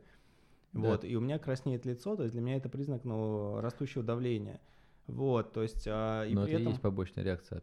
Даже вот, знаешь, на, вот у компании Sandoz тоже есть препарат, э, Торнетис, что ли, называется, тоже это копия Виагры, копия там, силдонофила, и у кого-то на нее прям то же самое, как у тебя, прям красное лицо, ничего такого не происходит, Но... просто ужасно. Ну, понимаешь, здесь все индивидуально, мне кажется, абсолютно. У кого-то ну, кто-то да. реагирует, кто-то там плохо на это реагирует, кто-то ну, на вот, это. Например, Хотя одно и та же молекула, понимаешь, что мне больше это ну, интересно. Я вообще, в принципе, я противник этих вещей скорее, да, чем нет, потому что я помню себя, допустим, я еще пробовал один раз вот этот тадалофил, да, Сиалис, mm-hmm. ну, в небольшой дозировке 5 миллиграмм, по-моему. No. И, с одной стороны, совершенно ни к чему, что у тебя три дня практически не прекращающаяся эрекция, просто стоит ветерку подуть. А с другой стороны, у тебя вот какие-то естественные циклы, может быть, вот это расслабление, напряжение гладкой мускулатуры, они нарушаются за счет подавления вот этого FD5 а, фермента. Почему? Потому что у меня с утра не было утренних эрекций. Mm, на фоне этого. Да, на фоне. А при, отмене через некоторое время все восстанавливалось. И также у меня самое было, когда я принимал икорин или горянку. Uh-huh. И, ну, икорин это там молекула из горянки, она тоже, по сути, работает как FD5 э, блокатор, то есть у меня, если что, сразу была, ну, уже это не интересно, чтобы, если что, там у тебя сразу была эрекция, вообще ни на что угодно, а потом она, в общем-то, проходила. Uh-huh. Да, а просто вы сейчас не, вы, вы слышите, но мы видео не пишем, но мы сидим сейчас э, с Костей в, в комнате, и э, мы не подготовились то, что будет темнеть, и начало темнеть. И, э, в общем, оглавление, чтобы мы не путались, почему вот получается вот откручивать назад, а не теряться. А, да нет, мы так и закончим. А, собственно говоря, почему получается не теряться? Потому что мы сделали себе небольшое оглавление, сейчас нам его не будет видно. В общем, мы говорили, вернемся к ГСПГ кстати, можно мешать связыванию тестостерона с ГСПГ. Есть, допустим, корень крапивы, но его это не значит, что нужно идти или покупать какие-то БАДы, потому что это гемостатик. Да, и нужно будет э, фиброгенин, протромбин э, контролировать, знать свою какую-то историю болезни, но такой способ есть. Еще есть, допустим, бор просто как микроэлемент. В общем, ну я просто привожу примеры, да, то есть там, тут эти 3 миллиграмма бора, они там со временем меняли соотношение свободного тестостерона к тестостерону, то есть больше свободного тестостерона, больше как бы вот такого метаболически активного тестостерона.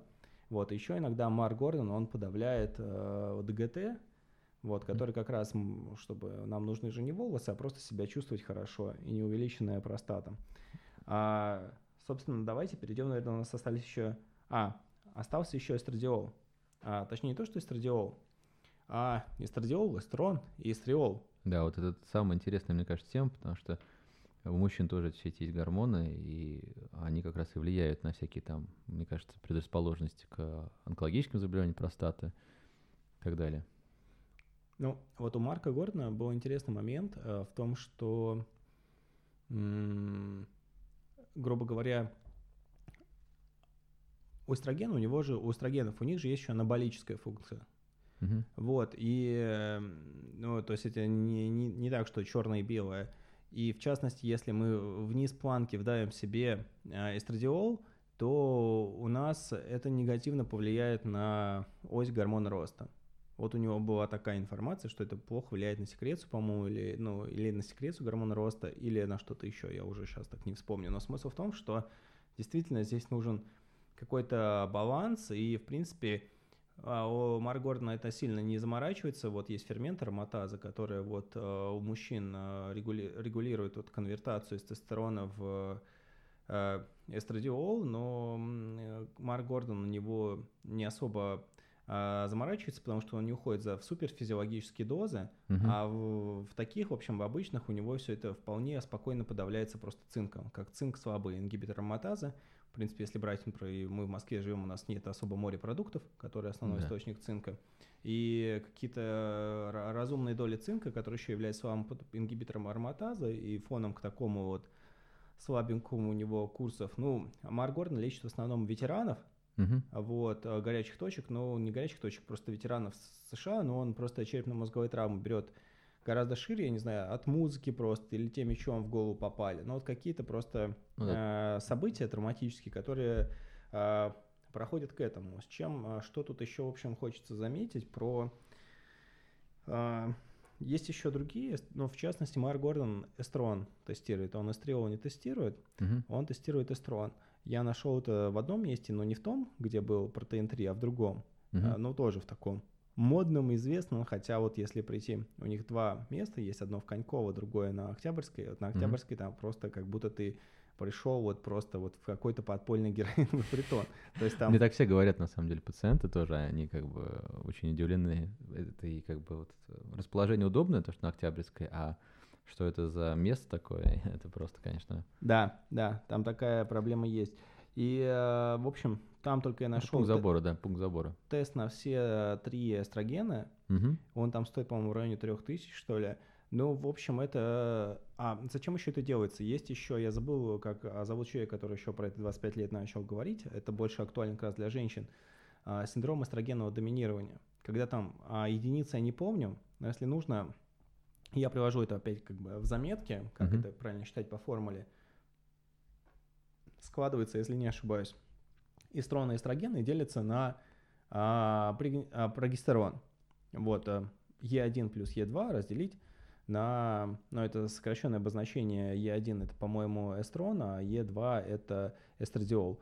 Вот, и Е1 плюс Е2 разделить на а, прогестерон, и у нас а, получается число. И Если это число меньше 250, то все нормально. Если оно там сильно больше, особенно если оно больше 1000, то у нас есть уже синдром эстрогенного доминирования, с которым нужно что-то делать. Это мы про, про мужчин говорим. Про женщин. Это, А, про женщин. это больше актуально, гораздо больше актуально для женщин. Вот Мгм. особенно после менопаузы. Мгм. Вот, и в принципе, что здесь можно еще с каких-то полезных заметок? О, в книжке Марка Горна было, что именно эстрон, если он повышен, что у нас как бы вот особо никто не тестирует, Мгм. его можно по- понизить э, с помощью вот этой 7 кита DHA.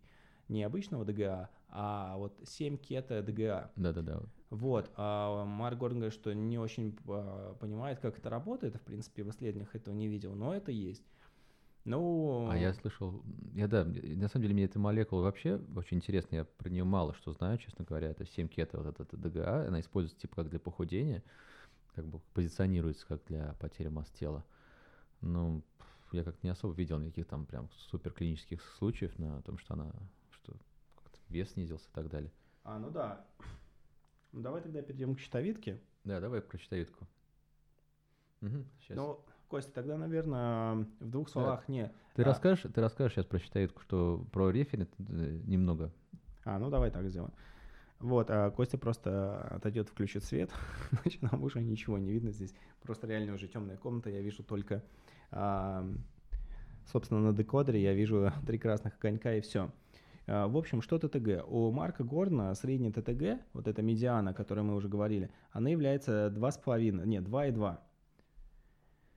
Мы, опять же, вы увидите, в панели есть ТПО, мы не будем э, смотреть вот эти антигены, мы сегодня не будем углубляться в болезнь Хашимота и вот это аутоиммунный тироидит, но мы сегодня, ну вот, э, потому как просто я, мой опыт с врачами, мне всегда говорили, что тебе нужно шикарно работающие твои нормальные, что у тебя нормальный Т3, Т4, при этом у тебя ТТГ должно быть меньше единиц. То есть это просто идеал, что твоему да. организму достаточно, у тебя там чувствительные рецепторы, тебе достаточно минимального количества ТТГ. Угу. То есть э, у меня один раз даже попадался доктор пурист, ну вот э, уролог, к которому я хожу, угу. он вообще супер пурист, он говорит, что типа вот если ТТГ больше единицы, то может быть есть какие-то там патологии небольшие. Больше единиц как совсем. У меня вот 2 э, и как бы 2,2 или там 2,5. Так что на самом деле э, вот этот ТТГ-анализ, он очень такой прихотливый в качестве определения, и его тоже трудно немножко определять почему-то. Очень многие там бывают такие проблемы с его точной диагностикой. А, вот. да, я даже встречал. Да, вот если, да, условно говоря, мы возьмем, вот придет, там придешь, и сдашь там гормон ТТГ, будет у тебя там 3, пойдешь через на 2 недели, у тебя будет там 2. Понимаешь, вот, вот потому что там вот 2 и 3, они Я очень даже рядом. видел в некоторых лабораториях подписывают, что сделано по такой-то технологии, чтобы ты мог... Да, да, вот видишь, там вот это, в этом моменте такой вот прям вот очень... Они даже а, бесплатно анализы могут сдать, ну, пациенты, чтобы именно откалибровать это все дело. Были такие случаи у нас в клинике, там просто 50 анализов всем, кто хочет, бесплатно приходите, сдайте анализ на ТТГ. А, вот еще такой момент. Здесь больше интересно твое мнение, потому что я вот, у меня так получилось, что среди друзей семей не так много а, вещей с э, э, щитовидной, в общем-то, патологией, хотя нет, есть. Но там, в общем, смысл в чем, что Марк Гордон, он а, смотрит на свободные угу. Т3, Т4, еще смотрит на вот соотношение Т3 и РТ3, обратного Т3. Да. Вот, мне хотелось бы, а что ты думаешь про то, чтобы смотреть не, не общие, а свободные формы? А нет, все, вообще мы только и смотрим, эндокринологи, только и смотрим только свободные формы. Mm. В основном мы смотрим ТТГ, свободный Т3, свободный Т4, даже может быть вообще без Т3, потому что он как бы не особо нам нужен, потому что из Т4 образуется Т3. Ну, а тут смотри, тут фишка вот как раз у Гордона, у него, он иногда дает на э, ГЗТ, он, я почему, я просто, угу. тут интересно, просто сопоставляется мнение двух докторов, по сути говоря, и просто можно чуть, ну, не знаю, просуждать или просто две хотя бы разные точки зрения представить. А у Гордона там в чем еще фишечка была? Он иногда людям, он тогда тестирует, типа, высокие RT3, но об этом мы еще поговорим. Угу. Почему это тоже у меня к этому возникли вопросы. Во-первых, я в России нашел только одно место, а вот как раз то, где вот этот подвал похож, ну не подвал, закуток со стороны да. двора похож на наркопритон, как угу. будто сейчас ушел. Там, там разве есть R3, я просто не помню. Там есть один тест за 6 тысяч. Нет, нет. Там можно, там ты проверяешь, э, там тебе в том числе в этом тесте подсчитывают соотношение Т3 и РТ3. Понимаешь, э, вот все эти лаборатории, то, что мы сейчас обсуждали по вот этой лаборатории, которая находится в подвале, на самом деле она все, большую часть анализов дает на аутсорс. Она делает у себя только там масс-спектрометрические анализы, типа определения кортизола в слюне, там, мелатонина в слюне, а все остальное она отправляет в другую вообще лабораторию, которая занимается ИФА-диагностикой. Вот, и поэтому она демпингует еще ценами, как бы снижает. Я, кстати, не увидел, что у них наоборот все дороже стоит, чем в среднем. Не-не-не, ну, тебе покажу потом, нам, намного а, дешевле. Окей. Намного дешевле, там два раза почти. Ну, если там намного дешевле, ну, то не да. Ну, слушай, тут, если оцениваем рынок э, анализов, тут целый отдельный прям, может, подкаст сделать про анализы, сколько они стоят, какая их себестоимость и, и так далее. Не будем о, Да, о грустном, о грустном, да, потому что если мы так посмотрим, на самом деле эти анализы мало чего стоят. Чем больше будет пациентов э, тем будет дешевле анализы. А если огромный оборот, просто там робот делает же это анализы. Вот почему интересно, знаешь, анализ делается 14 дней. Ты выходишь там, допустим, антитела к там, глиадину или там еще чему-то.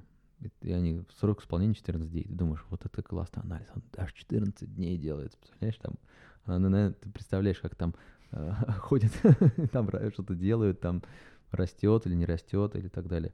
А на самом деле просто они ждут, пока кворум соберется, на этот анализ, и они поставят его в работу, а он сделается за час, и все.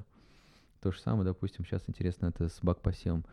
Э, все будут очень как бы удивлены, то, что если я скажу, что бак-посев тоже делается за, за один день даже с определением антибиотичности.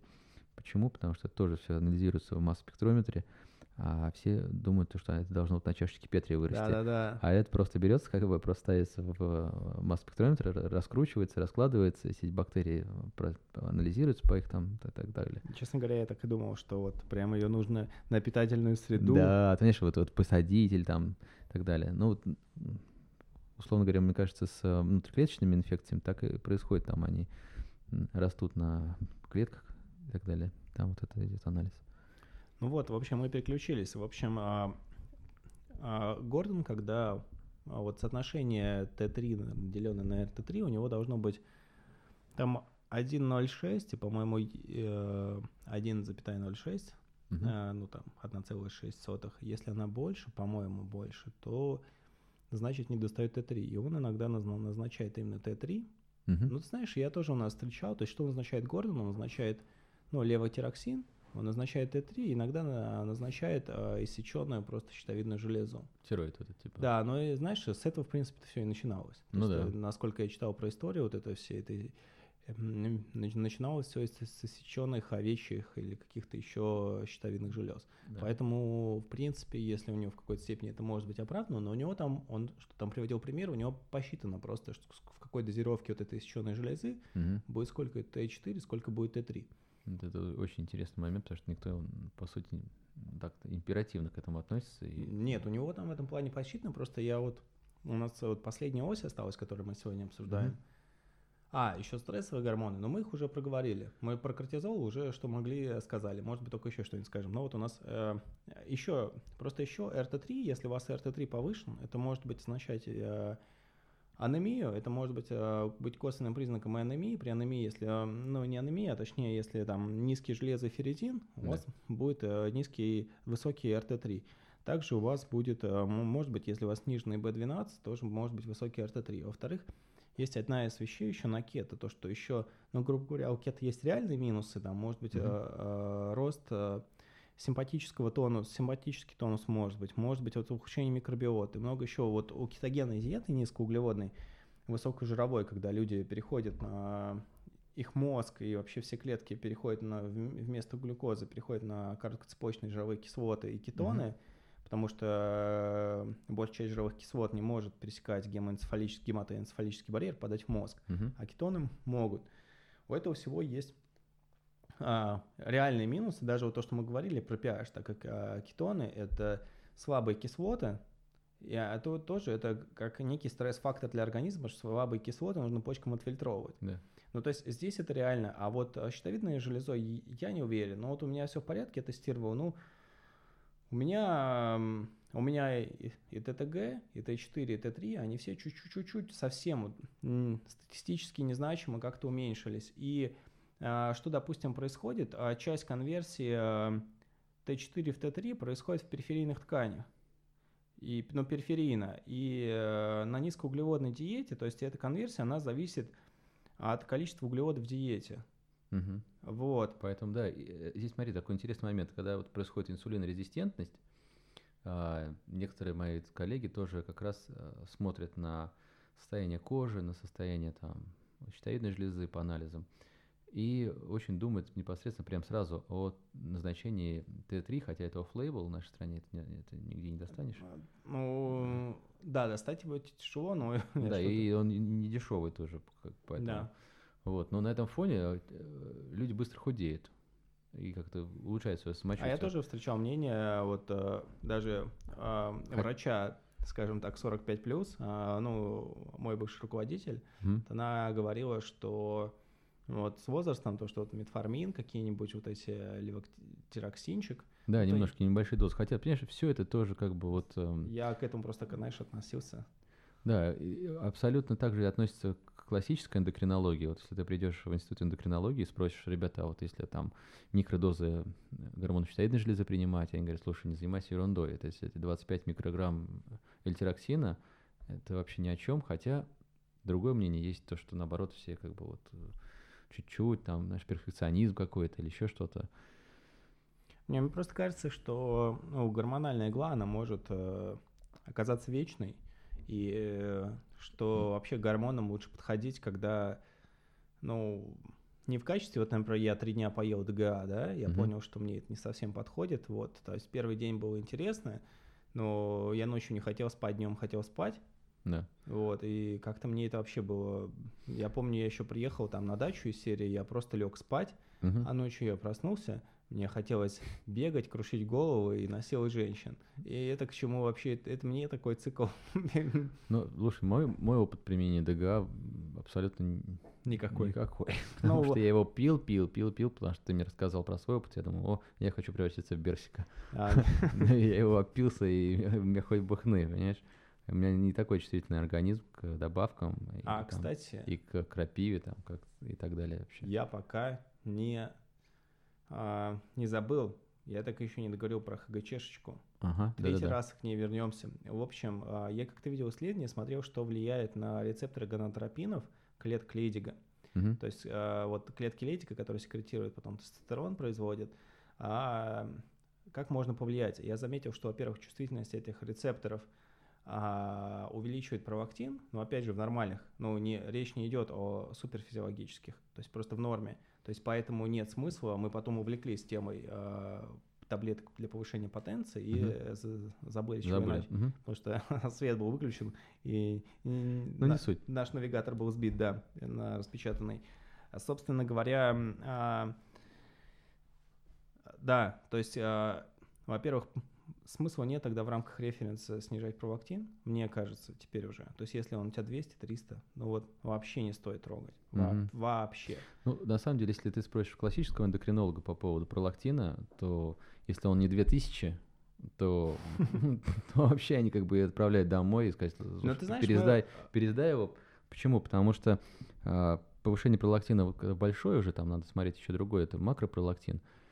И тогда можно говорить уже о каком-то микроаденоме гипофиза, который Но- вырабатывает пролактин. А так этот пролактин повышает тоже от фо- на фоне там стресса, иголки там, когда ну, делают укол, да что угодно. Да нет, там на самом Даже деле... ко- коков, там, на- Мне антидепрессантов. кажется, это одна из проблем все-таки, которая сейчас есть. А, Одна из проблем, которая сейчас есть, это как раз а, провактин.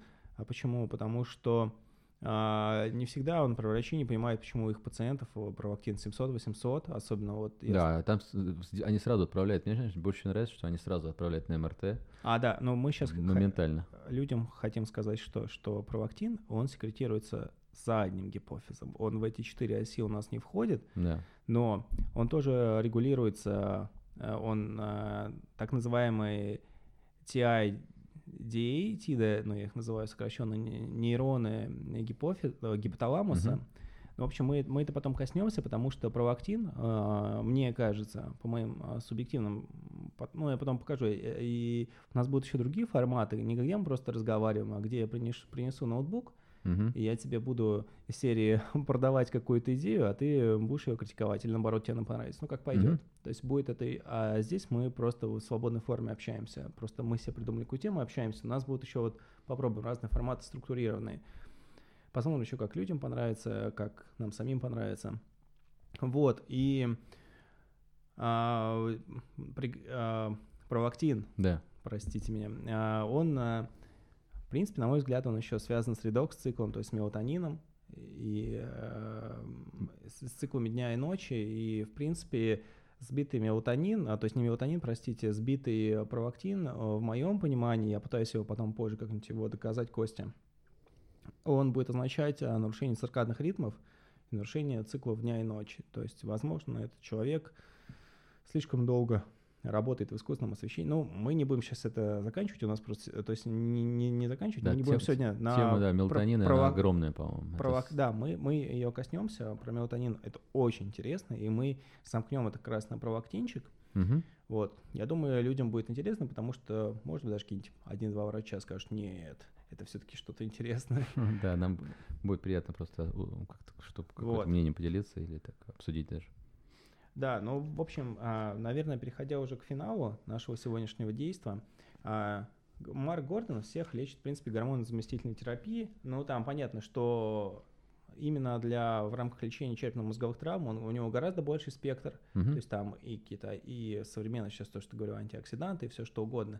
Но смысл в том, что все равно это так или иначе... А, все, я, я опять возвращаюсь на... Я никак не договорю до ХГЧ. Так вот, я увидел в том исследовании, что, короче, ХГЧ а, понижает чувствительность рецепторов гонадотропина в клеток Лейдига. Вот. То есть, в принципе, это логично, что ты себе укол ХГЧ, у тебя раздулись тестикулы, Ну да, а ткани, потом... но, да, но- но потом они- чувствительность рецепторов чуть снизилась. Это, в принципе, тоже, как вот мы говорили про суперфизиологические дозы тестостерона, что типа вот э, его много, но чувствительность рецепторов притупилась. В принципе, это, я не знаю, там, я только одно исследование такое вот посмотрел, ночь каких-то бородатых годов, но, в принципе, это какой-то моей внутренней логике не противоречит. Ну, мне так кажется, все-таки ХГЧ это белковая молекула, даже если рецепторы немного снижают свою чувствительность на время, то они не так, как, допустим, там, тестостероновые рецепторы, ну, восстановятся со временем, понимаешь, да, как бы вот, ну да, там забились рецепторы, но потом перестали колоть ХГЧ, они опять как бы нормальными стали. Вот я слышал то, что есть, если долго колоть ХГЧ, это как бы белок, э, к нему могут антитела образоваться, и потом он просто ХГЧ не может работать. Но это тоже как бы еще надо посмотреть, проверить. Не не- возможно, это тоже А что слухи. ты думаешь про вот то, что Гордон ставит своим пациентам, но он пробует либо кломифен, либо ХГЧ, либо то и другое вместе, именно про ХГЧ дозировку в 500, 5 дней в неделю. Ну, во-первых, эта доза такая, да, интересная. На самом деле это возможно. Такие есть протоколы. А, Просто для самих пациентов ставить уколы каждый день немножко так вот напряженно. Ну да.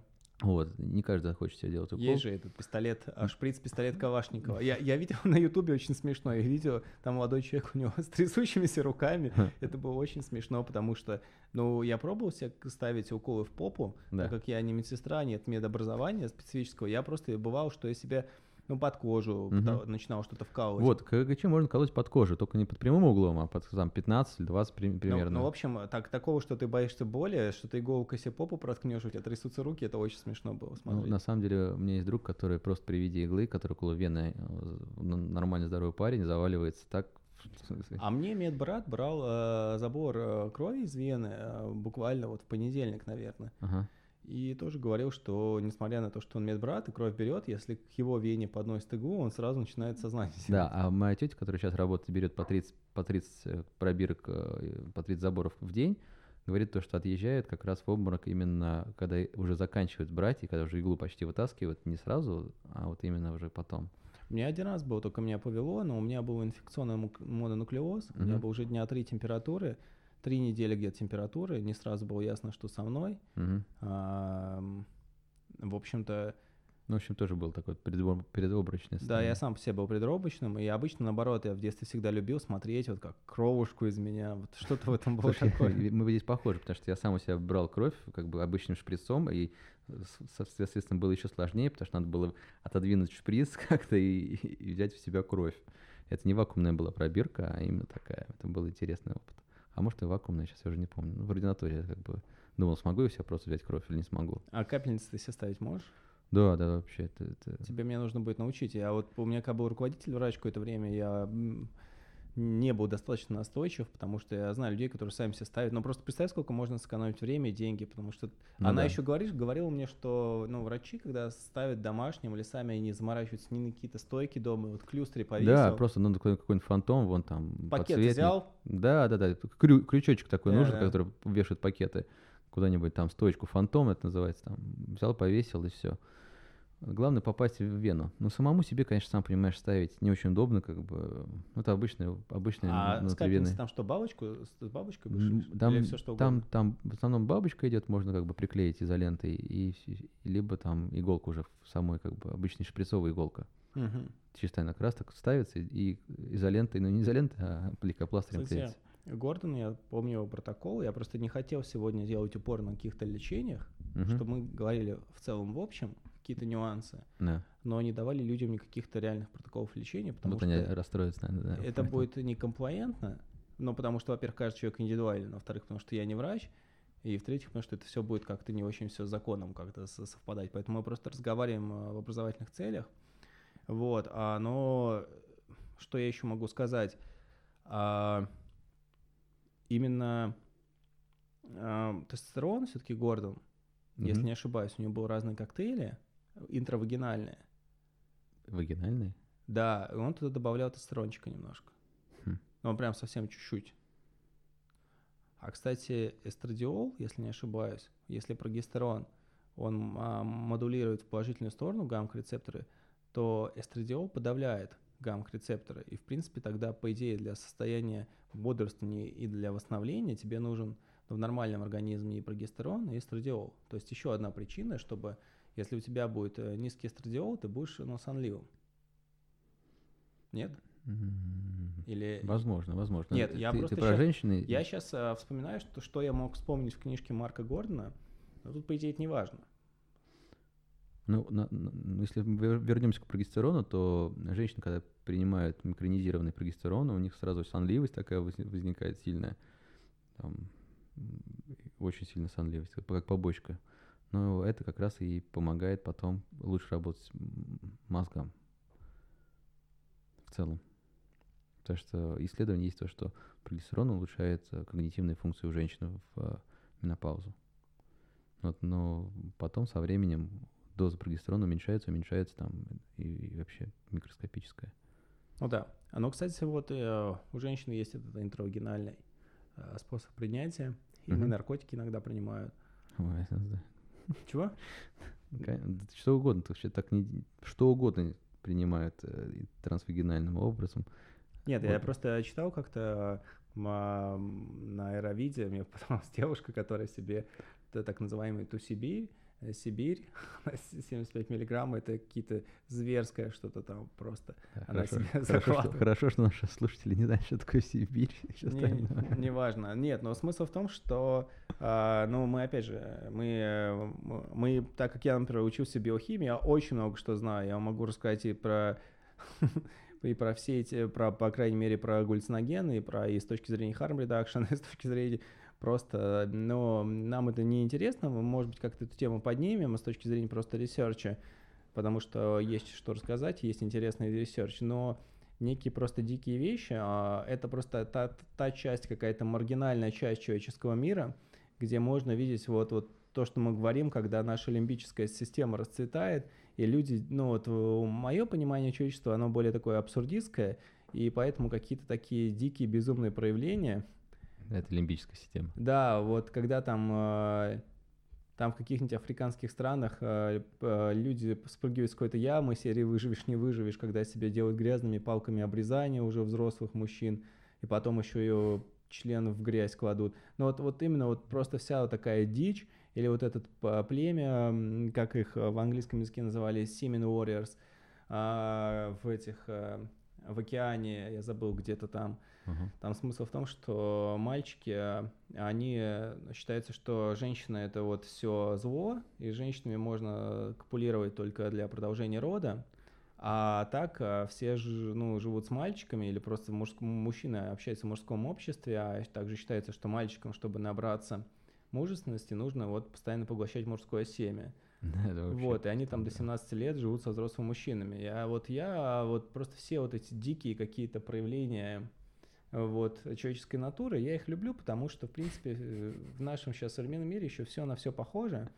Вот, и когда ты встречаешь какую-то дичь какую-то, она да. запоминается, хочешь ты этого или нет. Поэтому ты можешь прочитать какой-нибудь да. огромный учебник по фармакологии, а запомнится тебе про девушку, которая закладывала себе много Сибири в одно место. В общем-то, смотрите, мы, наверное, про гормоны все. Что у нас будет дальше? Дальше из такого формата, когда я Кости делаю какой-то пич или презентацию, у нас будет разговор про глюкозу и мозг, мы биохимию начнем. Вот, это вообще будет тем самым интересным. С этого, потому что это, это базово, это будет просто, это не будет сейчас как на два часа, это будет, я не знаю, полчаса-час. Потом это будет презентация. Презентация у меня уже готова. Просто мне шаблон сейчас uh-huh. замечательный дизайнер Анна сделает. И я перевожу все из некрасивого шаблона дефолтного PowerPoint в этот красивый шаблон. Uh-huh. И, в общем-то, все. Замечательно. Вот. Потом еще, кстати, проговорим про серотонин, серотониновые рецепторы второго типа, потому что серотонин очень такой спорный. В этой теме мы коснемся немножко вот как раз всех этих галлюциногенных веществ, но мы ничего пропагандировать не будем, мы просто расскажем про research и то, как а, серотониновые рецепторы второго типа, когда у фарма до них дойдут руки, Мгм. а, и просто у исследователей. Ну, просто по факту это будет. Но мне кажется, вообще тема всех этих э, антидепрессантов, нейролептиков, э, веществ пс- Да. психотропных, она настолько мозга. огромная, да, мозга.